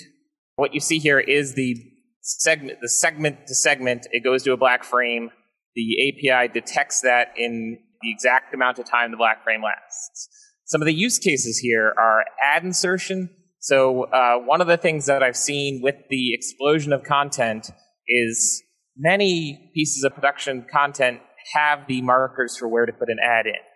However, as catalogs are acquired and content that didn't intend to have an ad break is now uh, made in, into content that has an ad break or user generated content, there's often not a good way to tell where to put an ad. So you have mid sentence on a piece of content, an ad just drops in. Nothing's more frustrating than, than mid word in a piece of content, an ad drops in. Also, detecting scenes, removing the breaks, um, editing. There, there's a lot of use cases just to know when the when the black frames show up. End credits seems very simple enough, but the the one of the more recent and recent last five seven years is this concept of bingeability and also when credits are rolling even in broadcasts, you can actually add additional what's up next on the show, different types of end of program content. However, to do that, you need to know when the end credits start. So this is the concept of, of uh, adding a skip to next episode. If you're if you're creating something that's you know more bingeable, you can you can add that. It's worth noting that this is detecting the end credits. Opening credits are not detected, but uh, when I get to the demo, we'll talk about a way that you could do that now with the, the uh, feature that's already in Rekognition, which is the uh, text and video capability. Shot detection. Uh, this is, again, seems simple enough, but it's the concept of different shots. So if you look at the upper left of the screen, and I'll show it in the demo later, you can see it's detecting each of the individual shots. This is a different open source movie, uh, Tears of Steel, uh, but it's able to tell when the shot changes happen. So this is frame accurate detection of the shot. This is good for creating clips, promo creation. Again, ad insertion could be another use case in between the different shots. Uh, again, nothing is, is more annoying than when you miss a frame in this type of a marker. So you've got one part of, a, of the, the prior shot here. So that, that's why, again, the accuracy is, very important on this type of an API. And then finally, the color bars. So this is the detection of these color bars. Again, hopefully you never see these, but uh, this is something that's done when you're cleaning up to push something over to, to VOD. Find the start of the program content. There, there's a couple use cases for the for color bars detection. And that is the the four API uh, things in a nutshell. So I mean, some of those are uh, super interesting to me. Like, I, I, think the black frame, like the accuracy of, of all of them seems to be tantamount, right? This is not necessarily something that is impossible for people to do. They've been doing it for years, but you know, there's the amount of work it takes to get close to the frame perfect uh, answer, and then there's the amount of work it takes to get to that frame perfect answer. And like, I think that everyone can agree that that last little bit takes a significantly larger amount of time. So having an API that can do this in Rekognition video sounds super enticing. Yeah, that was a great demo, Liam. I also just wanted to clarify one thing that I saw. So, with respect to the API that does uh, black frame detection for the big, big buck bunny clip, that one was detecting the first frame that was totally black, right? Because I noticed that the transition actually fades out from. Correct, with no audio as well, because uh, the idea here is to separate it from fades that are part of content. So it, it's specifically geared at looking for, it's not just looking for black frames, because honestly, you can actually do a lot of this with just math. Like pixel density will tell you, you can tell when it's a black frame. You don't really need a machine learning model to tell you that, but it's the intelligence of knowing that that is a different type of black frame. It's specifically distanced from just black bars on the screen. Took the words right out of my mouth. Thank you. Yeah, I mean, I, am trying to think like it's it's it's not quite like the API of media in terms of like how clips are put together, but it, if if all these media workflows and pipelines operate on the assumption that the clip has to end with this sort of data packaging format of like this black frame, it's really important to be able to recognize them, especially when you're trying to clip together things for let's say advertisements or even just in producing a movie, right? You don't want to have excessive black frames. Uh, you want to make it behave as close to what you expect it to. So Cool. Well, those are the four launches. I know that you have some other really cool stuff to show us. I don't know if we're going to get into that right now. We have yep. some other. Do you want to do you want to get into the the MIE stuff, or do we want? Yeah, very quick. Your call. I, I, can get into that very quickly. I know we're probably a little shorter on time, but uh, uh, I think I think it's important to show the API in context of all the other APIs as well. Well, so I think in the demo you're actually going to show us a little bit about what that flow looks like. So I guess before we segue into that, what if folks are to use this service to to solve these problems with these with this new set of features, sort of how is that used to edit content? Like what is what is actually provided? You mentioned things like timestamps that are frame accurate. Can we talk a little bit about what users can expect before we show it to them in the demo? Yeah, absolutely. So, uh, yeah, what you'll get back is a JSON document with all of the information, the start, the end, the duration. What you do with that, that actually depends on the use case we'll, we'll, talk, we'll, we'll talk about it in the demo, but one of the use cases is if you're using an edit suite, you would actually want to convert that information into uh, something that's more palatable to uh, Adobe Premiere or, or DaVinci Resolve or, or, an edit suite, which is a, an EDL file edit decision list. If you're using it for ad insertion, that would be a totally different use case. Now you've got the markers of where that is, so you can actually uh, use something like MediaTailor if you're if you're running this similar to how we do uh, ads on, on Thursday Night Football, you could actually use MediaTailor to intelligently push the ad into that component. So the use cases depend on, on what you're doing. You could also just dump it all into uh, an asset management system so you have that information for other use cases for searchability of the content, that of Awesome. Well, I don't want to hold you up too much. These are a lot of pieces of production software that I don't personally use all that often, but I, I have dabbled and, I, am excited to see uh, the improvements with the new features on Rekognition video. So uh, we want to walk through what that looks like? Sure. So, yeah, I'm going to show two different demos. Uh, it's worth noting that both of the code, code for these demos are up on GitHub right now. There's actually one thing we've done a great job with at, at uh, AWS Samples is, is a lot of different use cases showing the different ways you might use these APIs. What I'm showing here is, a, is a, something we call the Media Insights Engine, which is designed to take all of the different, uh, actually, I'll show the uh, architecture really quickly. It's designed to take all of the different APIs you might need to process content and really make it easy to seamlessly run those APIs and store all of that information into a searchable state, which is in Elasticsearch here. So this is uh, step functions. It handles a lot of the heavy lifting of processing an asset. So transcribe, Rekognition, which transcribe is our, our higher level speech to text service. They all have different things as far as file formats. So maybe your video isn't in the right file format, but we have uh, Elemental MediaConvert, which can actually make it into that right format. So this is a series of functions that are coordinated by step functions that actually process the video, run it through Rekognition, transcribe. Uh, if you want to translate it into another language, Amazon Translate, and then also for understanding of the, the what is spoken, comprehend.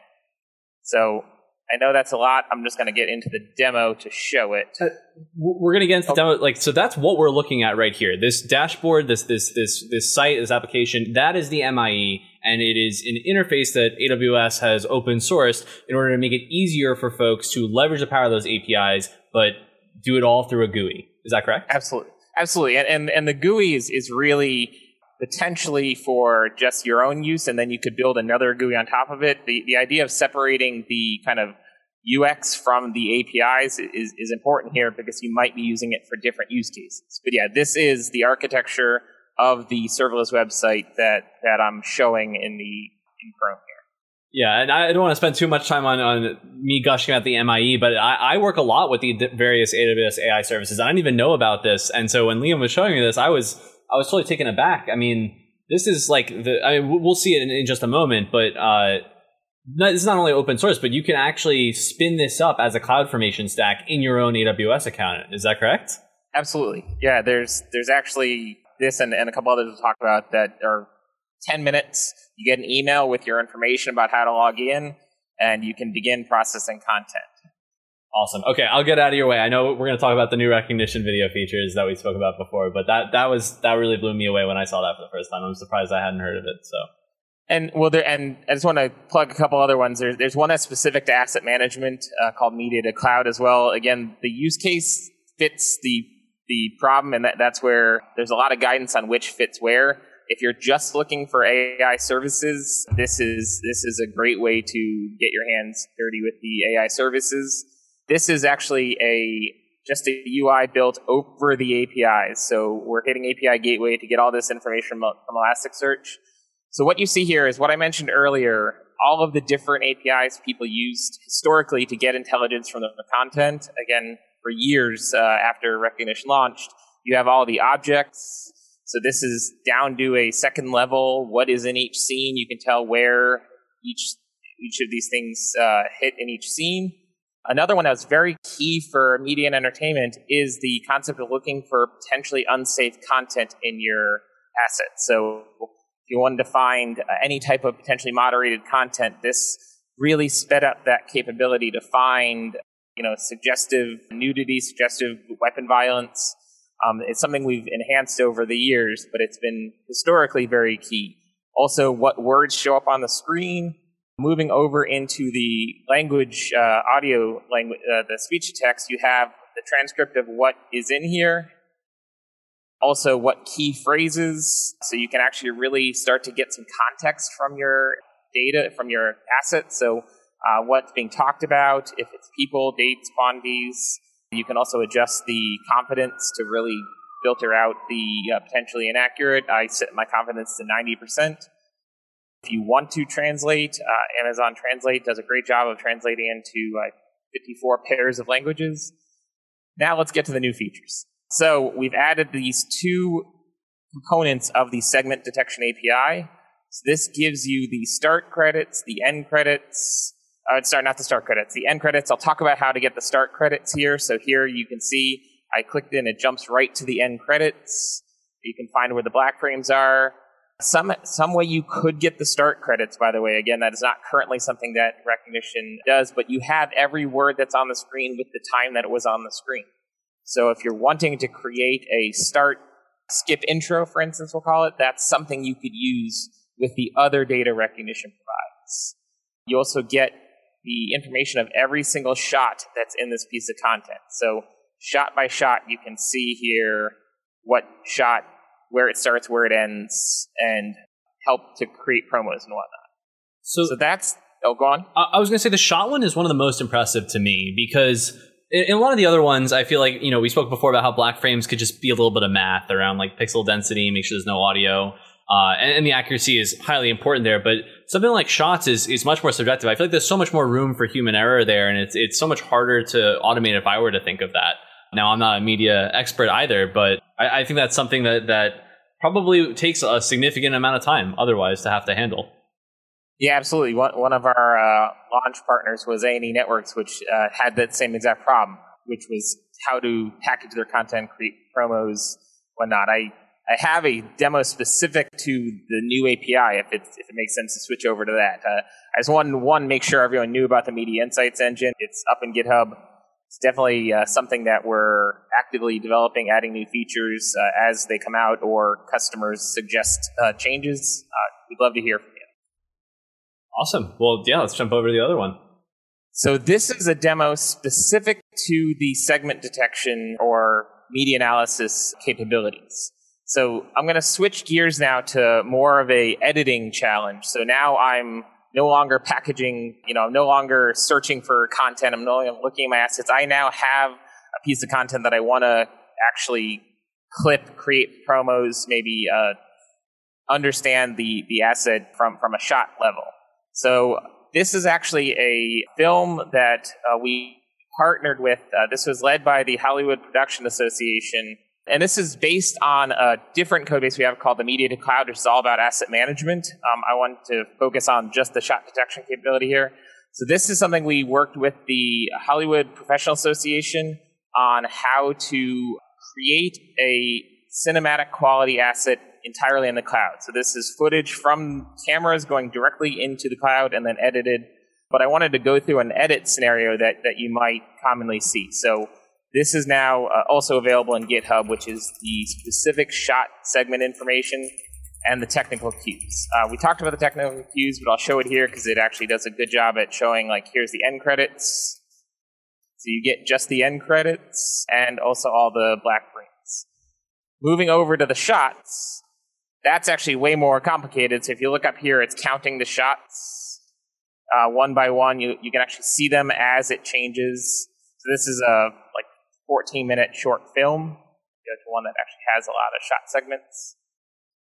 So you can see it counting the shots as they add up throughout the clip. Now I want to go through how you might use that in a edit scenario.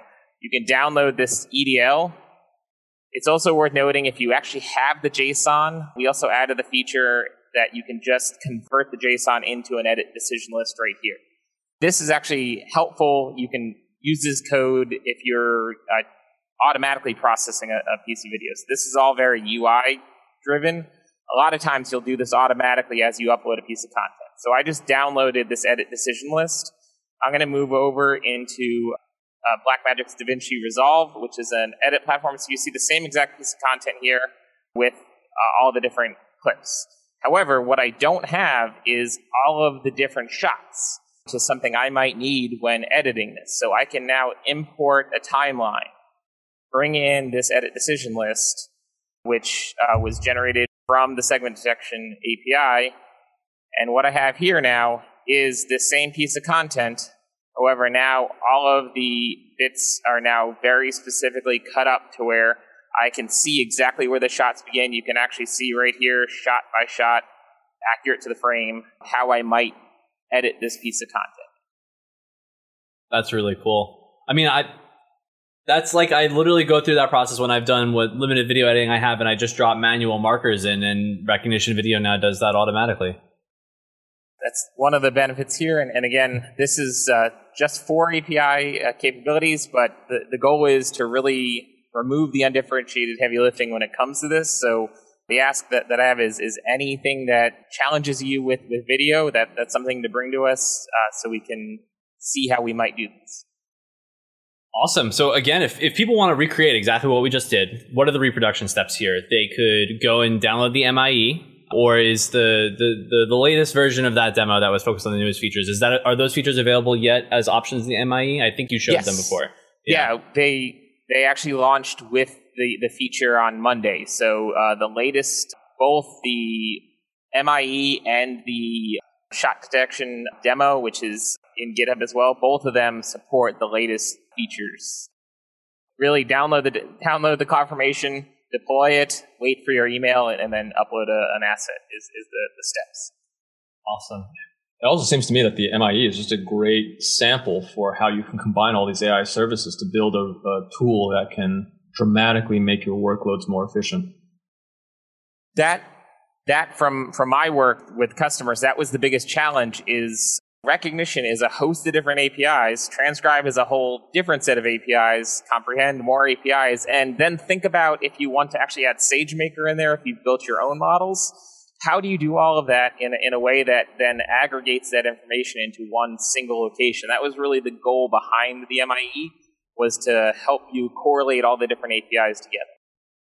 Yeah, and talking about undifferentiated heavy lifting, I'd imagine that every single production company that has to perform tasks like this may either contract out to a vendor or build some semblance of this in house if they process enough, enough video. And you know, it's it's the experience is more than the sum of the parts, right? It's more than just the ability to to to extract all these insights. It's the fact that you can do it all in one place in a very easy to use GUI that you you've shown us right here. That's it's some really cool stuff, really slick.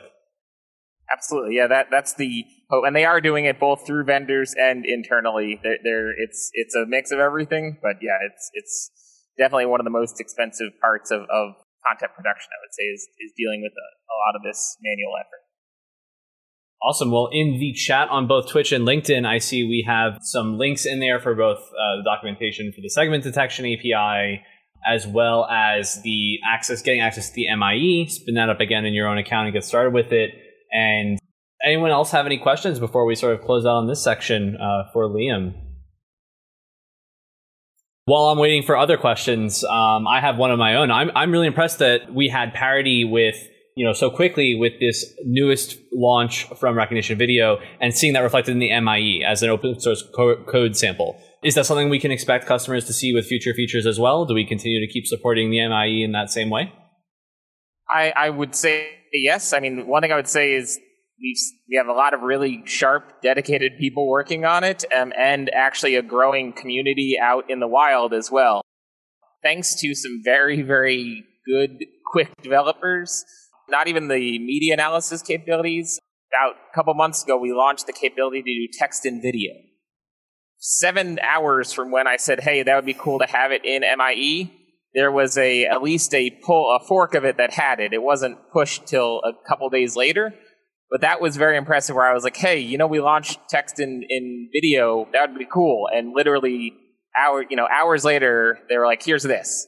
So that's some of the benefit of the kind of open source project and some of the benefit of, of just like we are very active on both the Media2Cloud and the MIE on reacting to the pull requests and the, the issues in, in GitHub. So I would say yes, that's the hope. It's also pretty easy to understand, so you can actually build it yourself if, if we, we didn't build it for you right away.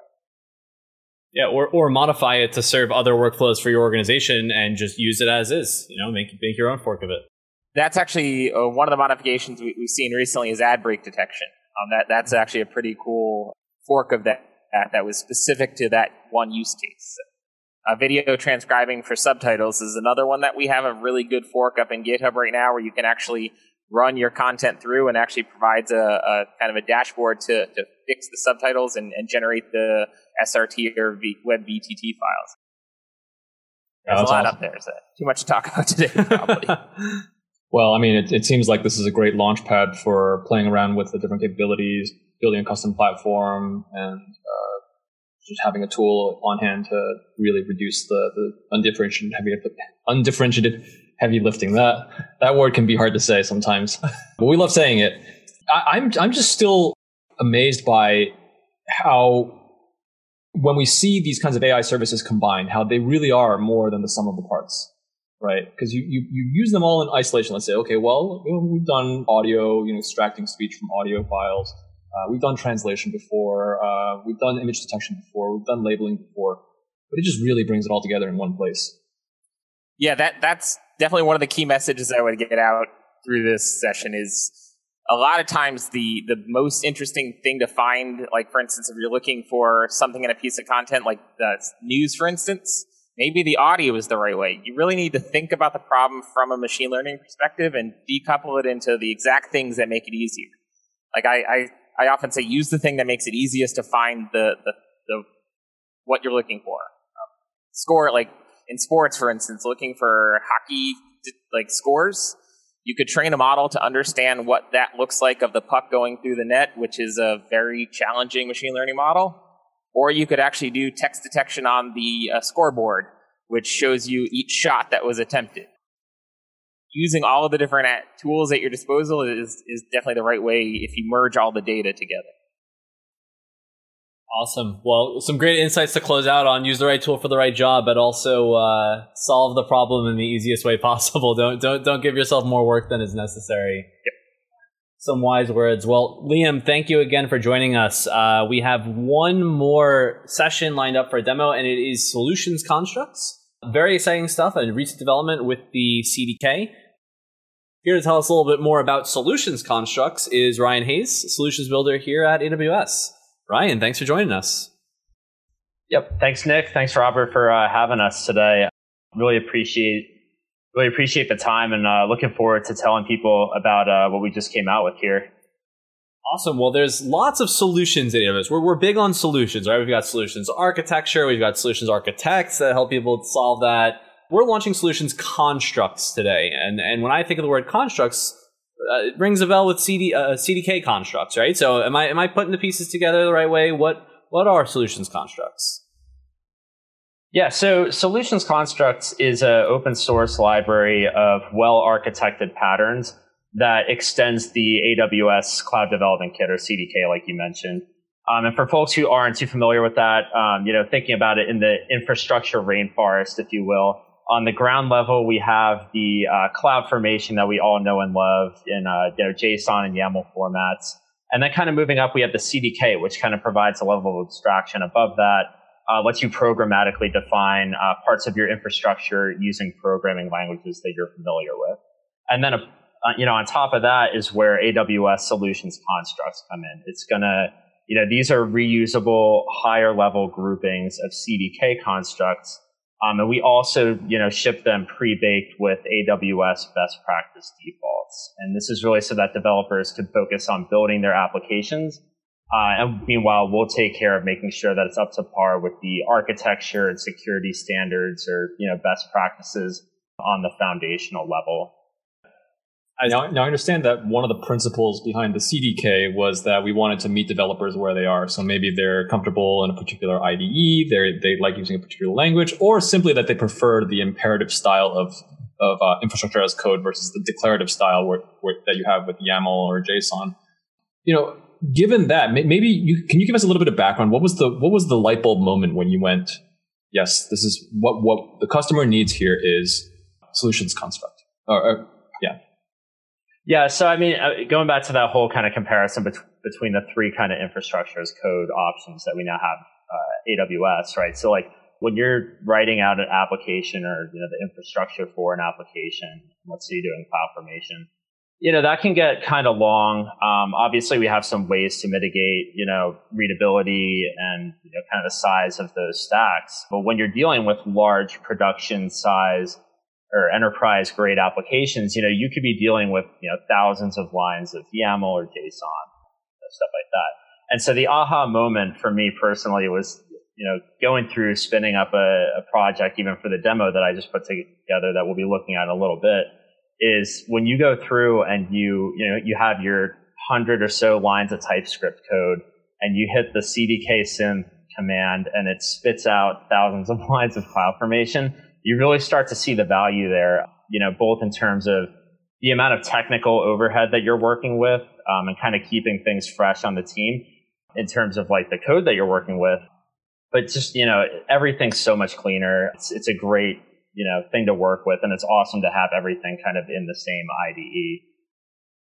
But so I, I just kind of dive a little deeper into that. You know, you mentioned that you can write something like 100 lines of TypeScript that'll generate thousands of lines of of uh, CloudFormation. Does that then imply that you are you're operating at a at a consistent level of abstraction, or is it is the intention that you can kind of switch down and operate at either level whenever you choose? Yeah, that's a great point. So the one thing that we want to emphasize is, you know, you can use AWS solutions constructs and AWS CDK constructs, you know, seamlessly in the same project. So when we're speaking in terms of like how much how much code are you saving using AWS solutions constructs, it's really a kind of a harmony between that and the CDK. So what we really want to message out is you're by grouping together these CDK constructs that you could be using to, you know, kind of whittle down this CloudFormation template that you might have, you know, that's helping you further reduce the code that you're working with because instead of defining out each of those constructs um, that you might have to do multiple times depending on what your team's working on, you can have one go-to pattern that will envelop those and you know save you a little bit a little bit more you know coding and time on top of the great advantages the CDK already offers. So when I think about you know who's going to be most excited about this, I'm thinking you know uh, if I'm trying to rapidly prototype something, again I, I have this idea of a few different pieces of AWS infrastructure that I want to string together. I don't want to go and write thousands of line of, of CloudFormation. If I could just sort of uh, imperatively define that using the CDK, that that may be a bit quicker. Also, let's say maybe I have this huge application I'm trying to migrate, right? Like maybe if I'm starting from scratch, it will be easier to define all of that infrastructure that I already know very well using something like these solution constructs. Uh, and in an effort to tie them together, using solutions constructs essentially is going to give me a lot of peace of mind that I'm abiding by best practices for those various CDK constructs as opposed to me sort of stringing them all together myself. Is that sort of the right wavelength here? Yeah, so exactly. Like, so when I say we wrap up the CDK constructs and everything, we also include some prescriptive defaults um, so that the user doesn't have to worry too much, depending on the use case, of course, with some of the things like security, you know, right out of the gate. Um, they can really get started with building um, their application and, and move quickly in that respect and get, get to a prototype. We, we try to, you know, include enough prescriptive defaults to the point where it's going to, you know, kind of give that foundation, but also so that it's not overwhelming. And the, the other thing that we do is we allow the user to override those defaults as well. If something's just not working out, they can go in and obviously put in defaults or settings rather that work best for their business case. So it's a little bit of a balancing act, I think, but um, that's really what we're shooting for. There is uh, a little bit of harmony between getting the developer up and running, being able to do rapid prototypes, demos, even anything up to just an actual production application, getting them to that point quicker and making them or enabling them to deliver faster. Yeah, so in terms of level of abstraction, we, we, we you mentioned that this is one level higher essentially than the CDK because it produces CDK uh, code in the end, essentially. But let's make this a little more tangible, right? Like, what does the developer experience look like to use this? Then, do we you, we talked about it, it being directly in where you would write CDK code traditionally? You know, is this available for all languages? Is it does it have parity with the languages that the CDK supports? What does it look like as a developer? If I wanted to string together service A and service B, how would I get started doing that? Yeah, that's a great question, Nick. And one of the things that we'll touch on exactly that in the demo too. But on the high level, um, you know, you can expect the same developer experience as you would with the CDK. Um, we support TypeScript, Python, Java, C Sharp is coming. That's a language that the CDK currently supports, so we're we're working towards that as well. Um, but really, you know, if you want to spin up a project, it's pretty much as simple as you can do a CDK init, for instance, that'll give you that'll spit out an entire you know baseline project for you to start working with. But you can really just start with a project folder install and import the patterns that you'd like to use from your favorite package manager like npm, PyPI, maven, and then just declare it and configure any properties just as you would with any uh, kind of normal application. You know, for a lot of use cases, we find that that can just be one TypeScript file. And so it makes everything nice and contained.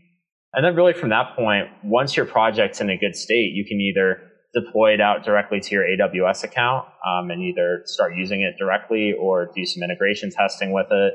Or you can synthesize it into a CloudFormation template with source code package on the side if that's applicable. If you want to distribute it out to a team or for customers to use.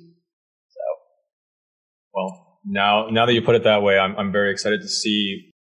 I understand we have a demo, but before we dive into that, uh, I noticed a couple of really good questions coming across in LinkedIn chat. Let me just replay those for you, if that's all right. Sure. So, one of these questions is to do with how we evolve the solution construct, uh, the library of solution constructs. Uh, so, is there a way for the user community to feed enhancement requests back and, and to share their experiences? I, I, think what this is also getting at is like, let's say a customer has had a particular problem with a uh, um, that that has resulted in uh, you know a reusable solution of some sort. Can they commit that or propose that? Yeah, so um, we currently, so we launched this past Monday. Um, we currently have our uh, all of our code up on GitHub for everyone to see. The real intention here is we want to treat it like a real open source project. So um, in terms of you know, I guess community contributions is the best way to put it. We you know encourage everyone to work with a project as they would a normal open source project. So if there's an issue, a bug, or something like that, they can handle that through issues on GitHub. And then if they have a, a, pattern or even just a bug fix or something kind of in between those two lines, uh, we could handle it with the pull requests. So that's kind of what we envision. We, you know, we invite everyone to kind of take the, take the library apart and help us make it better together. And, uh, yeah, we definitely, we invite kind of everyone to contribute to that evolving process and really make it something that helps a lot of developers out. Awesome. And Christopher Dunn from uh, AO.com asks, are solutions constructs like packages for the CDK? Yeah, you could kind of think of it that way. I mean, so you're at the end of the day when you're working with them, right? You're going to do an npm install. Let's say you need a lambda to S3 kind of interaction. You'll do npm install, the namespace, and then AWS lambda to S3, and then you just bring it into your TypeScript file if that's what you're working with. And it's very just declarative you know, package like kind of user interface there. Awesome. Well, I think that's all the questions for now. Should we dive into the demo? Sounds good to me. Let me uh, go ahead and share my screen over here. So today what we'll be talking about, and as Nick touched on a little bit earlier, we'll be kind of walking through what it's like to build a solution using AWS solutions constructs. And the important thing to note here is we'll also be sprinkling in a little bit of CDK as well. So we will get kind of the best of both worlds there in terms of how this all kind of comes together for the developer. And so the example that we'll be using today is uh, serverless image handler architecture. And this is an existing solution that uh, our team has available on aws.amazon.com slash solutions. Basically what it does is it's a, in the form of a CloudFormation template and it gives you a image handler API that you can hook up to a web or mobile application that will deliver back optimized images for the device that the customer is using. So an example would be if you have, you know, 4000 by 4000 pixel original image, you don't want to be sending that to somebody's, you know, iPhone. It's, you know, it's too big. It's not, you're not going to get a good benefit out of it. So the idea here is you keep those original images in the S3 bucket that the solution provisions for you. And then the web or mobile application will make requests based on kind of the viewport sizing or application sizing that it detects. And the Lambda function will deliver back an optimized image through that API and through the CloudFront distro. Interesting thing here too, to save the customer a little bit more money is that the CloudFront distribution acts as a caching layer. So you only have to make that request once. And not that, you know, handling stuff through Lambda is particularly expensive on a one or two time run per day. But, you know, over the course of, you know, a lot of requests and, you know, enterprise scale application, it could get a little expensive. So it's just one little extra thing that we do to save the customer money there with the existing implementation that we have. But we'll be using this for today. Uh, it's a four service architecture, as you can see. We've got that CloudFront, API gateway, Lambda, and S3 that we'll be provisioning. And so, like I said, this is the existing implementation. When we're thinking about, you know, how to build this in terms of patterns, you know, what's the best first step? And so the easiest way to go about this is let's look at the solutions constructs library and try to take this apart. And so right now we have uh, about 23 or so, 25 patterns that we can pick from we're kind of going to put to put this like put a puzzle together from this. So we'll pick the patterns that we can kind of build this same architecture with using the least amount of work. And so that just so happens to be the CloudFront to API to Lambda pattern that we have and the Lambda to S3 pattern that's in the library. And depending on the text size here, you know, you might ask, you know, why can't you use the AWS CloudFront API gateway pattern itself and do some other combination? Really the goal that we're, we're trying to focus on here is just doing the, the least amount of code necessary to get us to a viable kind of uh, POC or product here. So this, these two patterns are going to get us there. Yeah, and to to make that you know very direct, like traditionally, if you were to try to represent this application directly through the CDK, you would have to you know tie each of those four individual pieces of infrastructure together. So you're talking about let's say four pieces of four arbitrary units of code, right? Whereas now we have you know these these uh, bigger Lego or uh, bricks or puzzle pieces or whatever you want to call them, and you only have to tie two of them together, and you have the the the understanding that all of those interconnected entities within the the start and end of that of that block are done in, in a well architected manner. Yeah, that's a great point, Nick. You took the words right out of my mouth at that. It's all about, you know, minimizing the amount of CDK constructs that you're putting together and, you know, just saving even more resources in terms of fleshing out your solution. So yeah, great point there. But um, working through the working through the demo, right? So we're going to take it, you know, end to end here. We're going to get set up with our project environment. So if we were to open a command line, you know, right now, first thing we would do if we don't already have this done is do quick npm global install of the AWS CDK because that's what we'll need to do kind of deployment work and uh, we'll, we'll need to be running the CDK to get the benefits of solutions constructs. So if you already have that installed, that's great. We will skip to the next step, and that's to just on the low level create our project folder. So we'll add a folder to our desktop or wherever we're running this, and then we'll jump into it using the cd command. And then finally, what we're going to do is we're going to run the cdk init command. And that, I touched on it just a little bit earlier, but what that does is it deploys a kind of default or baseline project structure into the location that you just specified in a given language. So for this case, we'll be using TypeScript and that will give you, you know, your default stack. It'll even give you a um, kind of empty unit test case to get started with unit testing and integration testing. It's a really good resource to use when you're when you're doing a clean sheet design for your solution.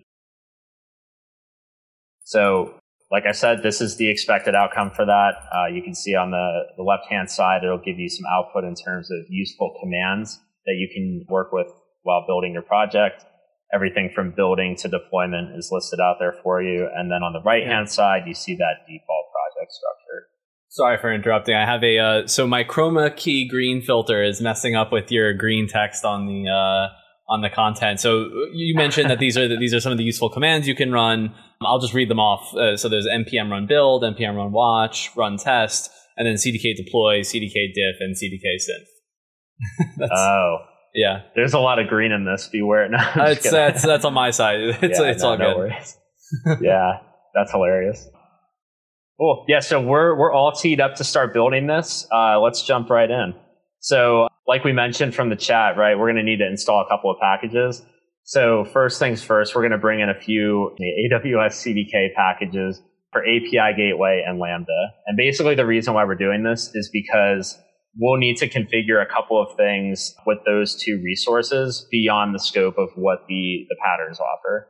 If you're just using default configuration and if your architecture allows it, you don't need to do this, but this is for this given use case. And then next up, we'll bring in those AWS solutions constructs packages that we, we showed in the previous slide. So we have our CloudFront API gateway to Lambda as the first, and then our Lambda to S3 pattern coming in second. And that takes us through the install. So getting started with the build, um, you know, referencing back that project structure that we just took a look at, in the lib folder, we see a, you know, solution name dash stack.ts file this is where the majority of our solution logic is going to sit. And when, when we talked about like that one TypeScript file that we use for everything, this is really going to be it. So we'll go ahead and flesh this out, starting with the imports and globals. We'll put those to work. Then we'll uh, define some parameters for our solution, and then we'll actually move forward with putting in the business logic for it. All right, so in kind of a block coding example here, we can see all of the work that we need to do, and it's still only 53 lines to get us, you know, from point A to point B. So we'll start with the imports for this solution. We'll bring in those CDK packages that we just installed, and then next up we'll we'll you know call those AWS solutions construct patterns that we also installed in the previous step.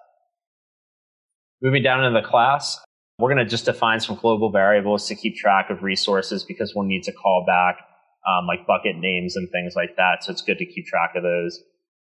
And then next step we have is we're going to start to flesh out our parameters. And so anyone who's familiar with, you know, CloudFormation at the low level and then even AWS solutions knows that, you know, you're going to need to be taking some inputs from the user to determine how the deployment goes or, you know, certain features, whether to turn them on and off, stuff like that. So for this solution, what we're going to be kind of trying to collect information on is around, you know, how the customer wants the API to function. So unveiling that part, we're going to be mostly dealing with just uh, cross origin resource sharing because that's a big deal when it comes to having a API out there. So we're going to ask the customer, you know, do you want to have this enabled true or false? Depending on their use case, they'll pick that. And then um, if they selected true for the second parameter, we'll ask them to specify an origin for the API to whitelist in the header. And they can also specify the wildcard, which will let it kind of loose into the wild so anybody can use it.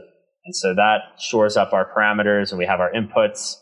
Now we're ready to start actually building in those patterns and constructs that we talked about. So now that we're building, we're in the blue. So First thing we're going to do is set up our Lambda function. That's a key component of this solution. It's going to be doing all the editing of the images. We want to specify the runtime here, uh, where the where the source code for that Lambda function is going to sit, as well as some environment variables. So you can see here that we tie back those parameter values to the environment variables here, and then Lambda function will hold on to those and call them as they need and determine the behavior in terms of returning the image and the headers to set. So we've got that set up. We'll add a little bit of magic to the API, nothing too crazy, but we want to specify binary media types here to make sure that you know the API doesn't get confused in terms of the content that it's serving back. We're going to be serving back images as binary files, so we need to specify that.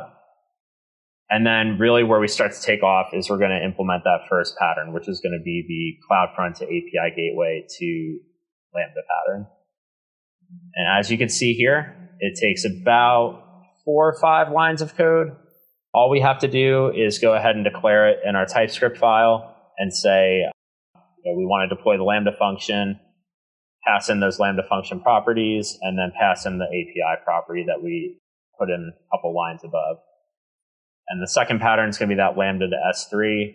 And the interesting thing to note here, right, is so we have these two patterns, both kind of with join joining points on that Lambda function. So what we and what we allow our customers to do is switch on and off kind of those end caps of the pattern, depending on the you know depending on the pattern itself. But in this case, we were able to turn off the Lambda function from deploying from the second pattern and pull in the Lambda function from the first pattern so that we can tie those together and have it work in harmony. And last thing, we'll just add some bucket permissions to that pattern and then the finishing touches will be tying together the uh, source buckets that the Lambda is going to be looking for in its whitelist to grab images from. So as you can see here, 53 lines of TypeScript, very readable. It's a great way to define infrastructure, and it shows that nice harmony between solution constructs as well as CDK logic. So everything works together really nicely there. Moving yeah. right along, Absolutely love it. If you can just go back to the, the, the previous slide for one moment, yep, uh, sure. I just want to gush over how beautiful this looks because, um, you know, I, I mean, there there's a time and a place. You know, we, we like to say right tool for the job, but I think one of the things that really impresses me about the CDK is the fact that there's just some things that that you know, as much as as we might like declarative programming styles, um, you know, sometimes it's nothing that can really quite replace the, the clarity of doing it imperatively. Um, and not only that, I mean, one thing I want to point out here, and we didn't we didn't use this here, but you know, this imperative style is also much more conducive to conditional branching, right? So you can imagine like when you take a, a parameter input, like whether CORS is enabled, that maybe you have a slightly different infrastructure. And we can do that here and we can continue to reassemble these, these building blocks that you've been demonstrating. Yeah, definitely. I know for one of my personal favorite things about this kind of shift over to the programmatic, you know, defining infrastructure this way is that you know, as somebody who worked very in depth with CloudFormation and some of those other kind of like, I don't want to say markdown, you know, driven languages, but, you know, they're set up like that using JSON as an example. Even just, you know, as somebody trying to onboard as a new developer, it's, it's very kind of overwhelming to read through and get a good grasp on where the information's going throughout the solution. You know, you can be having those ref tags and everything all over the place. So this is just really nice way of cleaning everything up and making it readable kind of to the masses.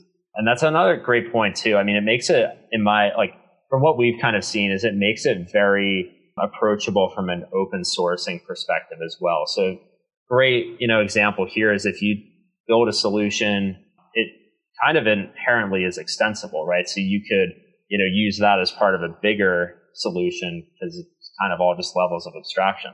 So you could kind of open source what you build, and it's very approachable to the open source community, and uh, yeah, just really nice overall. Yeah, and, just to riff on that, I mean, that's kind of the other advantage of having uh, really concise infrastructure as code is that you know you probably all heard the term code is written to be read and incidentally to be executed, and uh, I think we really have to take into consideration when this is when this is how we define production infrastructure. This is itself a living document designed to be read, right? And the, the more the more clearly it, it communicates the underlying intent, the better off we all are. Because let's say you know you you wrote one of these and I'm re- reviewing it. If my the, if the intention of the review is for me to catch errors, like hey, is this thing actually correctly configured? Does this have minimally scoped permissions? It's much easier for me to do that in a concise way rather than kind of what you were referring to, which is if I have them, you know, if this is going to, I, hope we're going to get, get a chance to look at the, the resulting CloudFormation doc and we can let the viewer decide for themselves which one would you rather review, right? So I think that's another interesting element to what this enables. Yeah, definitely. Yeah, I think that it's an underrated sort of optimization, right? Like I know we all talk about readability or, or but like trying to understand, understand something like intent here is, is extremely important. I mean, also if your application if your architecture is going to evolve over time, you don't want to go into that thousand line sheet of, of CloudFormation and make all your edits directly in line there. Like that's going to be a, a, nightmare. Now, you know, some people may have preference or may, may be very familiar with that, but I think that like if we're talking about pure efficiency here, the ability to simply change a few lines or add just a few lines to an existing here we have a TypeScript file or, or, script essentially that's just going to run and we can add or modify those uh, at a single line and that will do all the downstream changes when it synthesizes the, the, the resulting CloudFormation code. So exciting stuff. Yeah yeah i think that um the other the other great point so we, we touched on you know prescriptive defaults you know kind of with any level of abstraction you're going to have a little bit of you know stuff kind of sitting under the hood and I think that the the workflow here, you know, Robert, you mentioned doing like code reviews and you know, stuff like that. I think that the way that it's set up is, you know, even if you had to override a best practice property or something like that, you're going to see it in the TypeScript file. So, I mean, everything's spelled out here, and it's, um, you know, it's all it's all right in front of you. So, yeah, I mean, I think that's another great kind of add-on benefit for a lot of development teams. There is they can see in plain sight what's being overridden in terms of the prescriptive guidance that we're delivering and uh, just have, have all the cards on the table right there. So we've got uh, one question from a very patient viewer in Twitch chat. Uh, Warner G is wondering, are there any plans to integrate this or, or offer implementations with something like Terraform? I understand that, you know, CDK built on top of CloudFormation and, and you know, above the CDK now we have solutions constructs. So is there, to your understanding, any sort of plans to implement lower level primitives that something like a solutions construct would would work with or integrate with? I mean, that's a great question, and I think that like you know we we love to hear kind of the customer feedback around what they're looking for. So I think that uh, you know, like you said, we are we are pretty tied in with the CDK. But depending on what our options are, kind of moving forward, that you know, we're we're always happy to develop uh, things that help the customer, uh, you know, reduce the amount of code that they're working with and all that all that good stuff. So um, yeah, I mean, I think in terms of short term roadmap, we're that that's not immediately on there, but I think that um, you know that would be something cool to kind of see you know down the road, longer term, definitely. Awesome. So we'll go ahead and finish this build out. If there's no other questions, Nick, do you have anything else there, or no green light? Yeah, keep going. Awesome. Okay, so we have all of this beautiful infrastructure here. Now what we're going to do is, so we talked about setting up that Lambda function. We need to actually provide the source code for that. Um, and you can see here kind of on line 27, we specify where that's going to be sitting in respect to our project. So all we have to do is drag and drop that source code folder into where the Lambda function is expecting to find it. And then the CDK takes care of packaging that all up when it comes time to deploy. Granted, if you are building a solution from scratch, you'll have to actually build the, the code in there or build it separately and then merge it in. But really easy to reference between the, you know, where the, where the source code is sitting and tying it up with the Lambda function that's going to be consuming it. Yeah you know, it occurs to me that we can, with this kind of recipe, we can have, you know, we've talked a long time about how we there's usually these impedance mismatches where you have to write the front end in JavaScript and the back end is in Perl or PHP or what have you. Uh, I mean, with the, the rise of Node.js, we've seen a lot more JavaScript backends, but now we have the trifecta. We have the front end, back end, and infrastructure all in a single language. Right, and not necessarily not necessarily JavaScript. You can do this with uh, with C sharp, and then I, I understand C sharp support is coming to the CDK context eventually as well. But that's just really cool. Yeah, we we love having it. Like I said, everything in the same IDE. Just it's so much nicer that way. Yeah, so that brings us to the fourth and final step of our solutions development journey, which is uh, you have two options, right? So our, our solution's ready for testing or deployment, depending on what stage you're in we can either run CDK deploy or CDK synth on it to kind of take it further. CDK deploy will deploy that stack that you just created into your account using CloudFormation. You don't really see it too much, but it's basically just pushing a CloudFormation stack or a change set if you already have something up there into your account and it's provisioning those resources for you. And then on the flip side, we have CDK Synth, which will do the local CloudFormation packaging for you It'll bundle up your template and it'll also bundle up any source code associated with it. So you have a nice distributable kind of set of artifacts to either pass on to other people or kind of productize even. So that's, that's really the final step there. And then moving ahead. So Nick, I know you wanted to see the, the, the ending JSON template.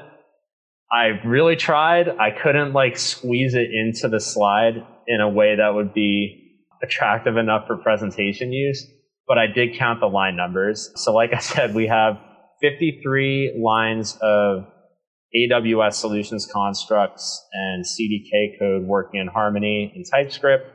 That translates, you know, using kind of a similar approach with, you know, just defining everything as CDK constructs. It's about 215 lines, depending on how you choose to do that, all the setup and everything. And then that also brings us up to 1038 I think that's the number there. Well, yeah, 1038 lines of JSON. So as you can see, the difference between the JSON and the CDK is massive. But then when you bring in the solutions constructs, it takes us just that extra mile where we can really, you know, keep whittling down and making our code a lot more manageable from the, from the kind of original JSON and YAML formats that we're used to seeing. Yeah, that's yeah. After seeing numbers like these, it's no wonder why there's so much interest and support for the CDK. And I think the, the fact that the solution construct just furthers that trend is uh, is the right path for sure. Yeah, definitely. yeah. Uh, I'm gonna re- I'm gonna reference uh, Richard Boyd, who was on our show presenting CodeArtifact a few weeks back.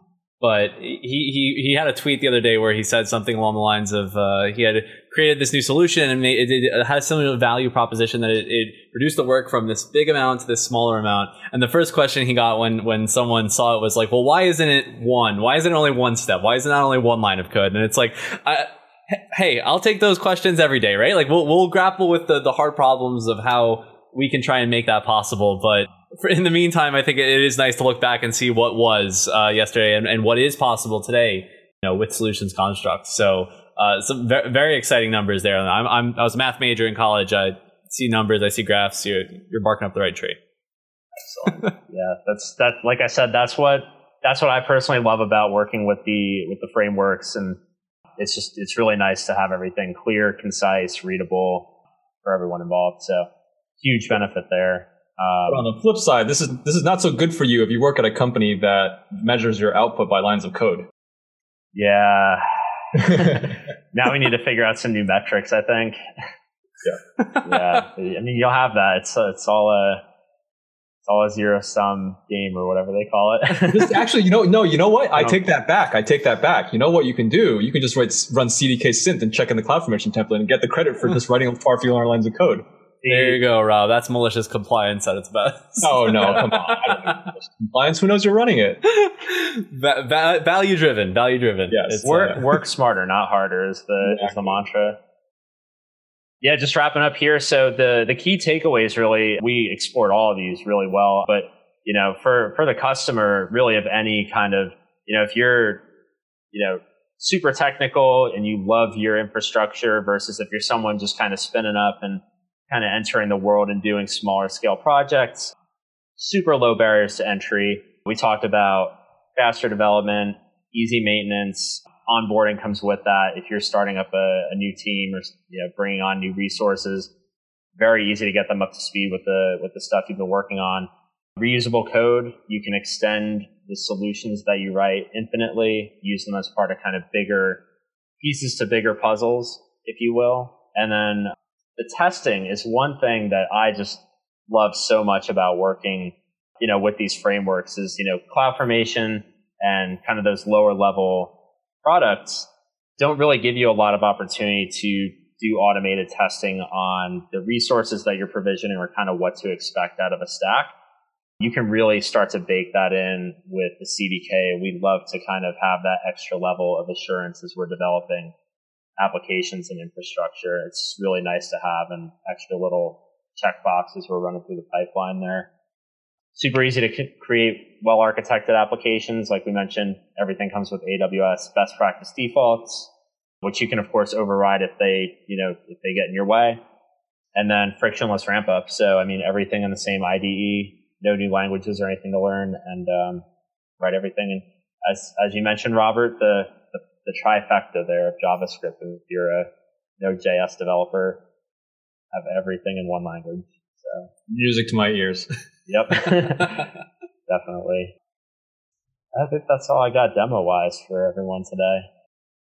Yeah, like I said, we uh, we we just released out on Monday with the GA version, so uh, we've got our GitHub up there. We love everyone to kind of we encourage everyone in the community to uh, go up there, take everything apart.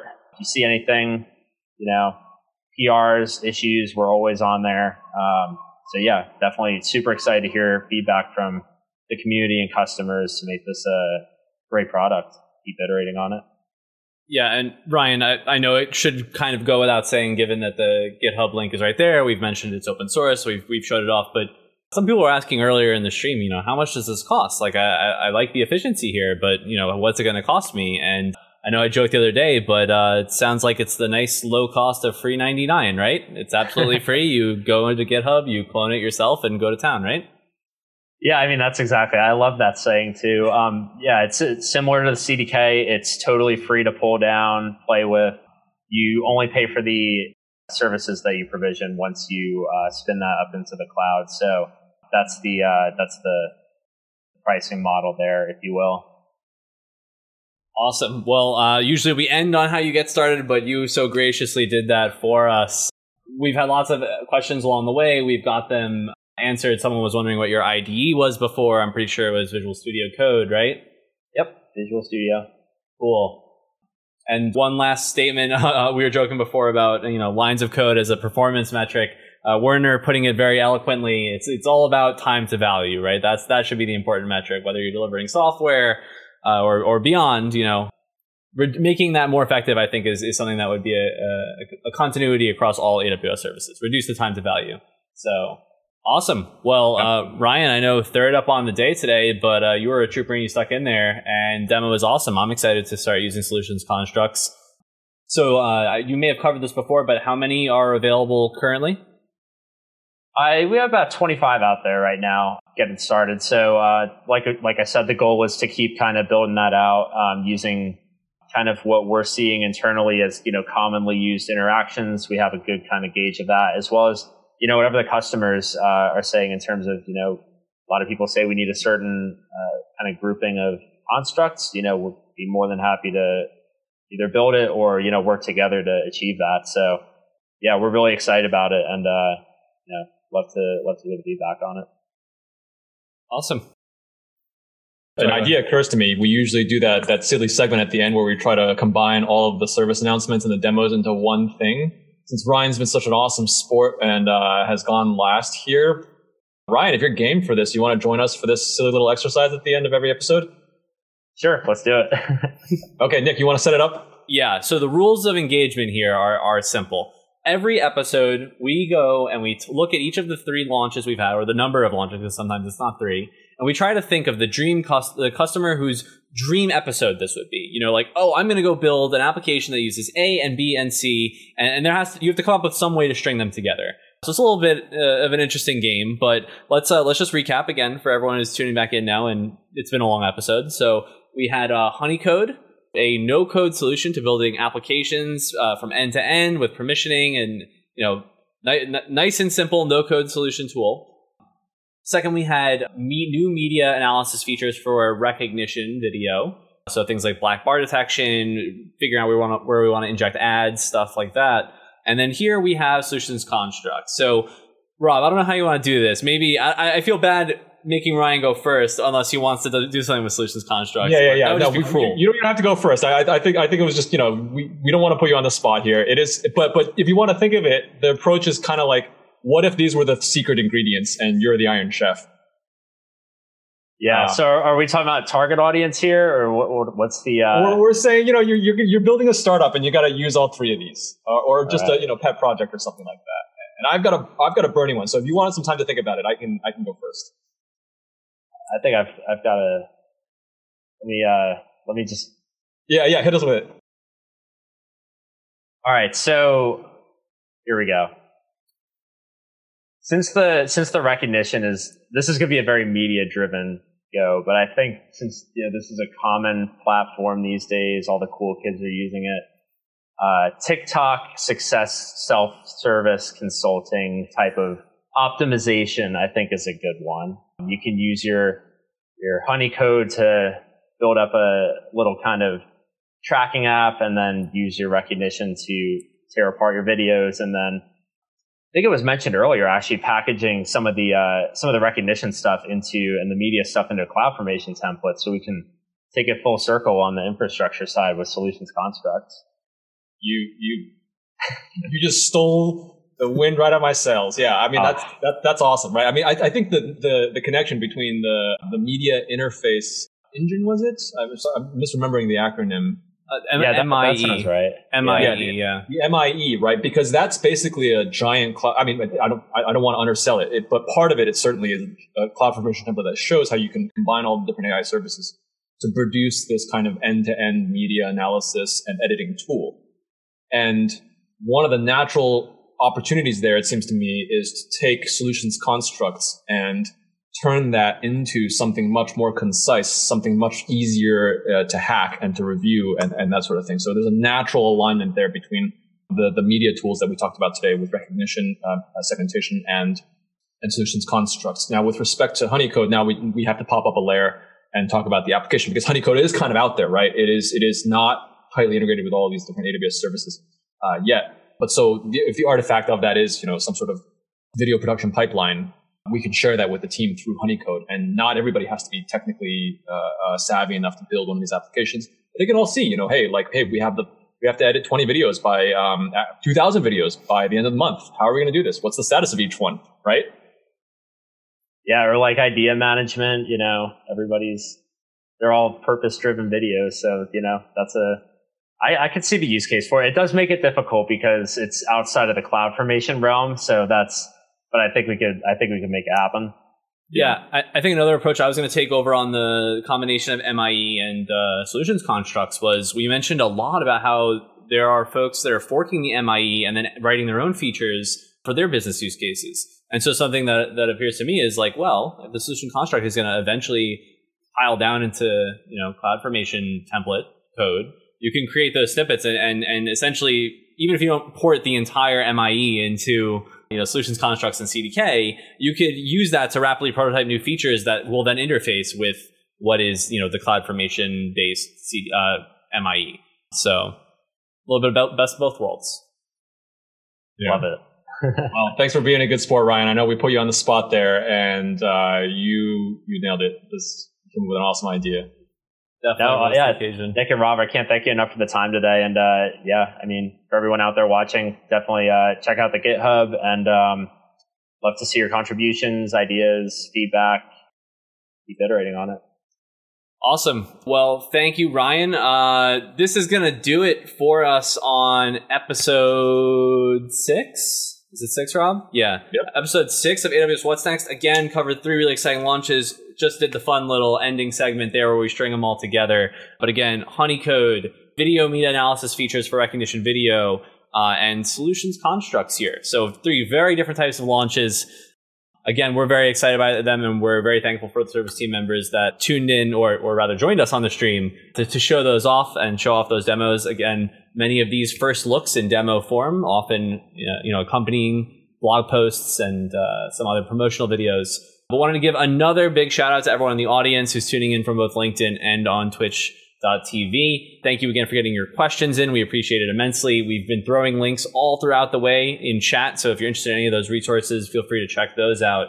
But otherwise, we have all eyes ahead on episode seven, which should be in a few weeks. We're toying around with some other ideas right now. We may be coming out with some content before the other three week cadence. Uh, but just follow along on social media and don't miss any announcements, and we'll be getting all that information to you as it develops. All right, well, my voice is just about shot. I've got to go drink a bunch of water. Got some other things to do. Otherwise, happy Friday, everybody. Thank you again for tuning into episode six of AWS What's Next. Thank you for making the show so great, and we will see you again back for episode seven. Take it easy and have a great weekend, everyone. All right. See you, everyone.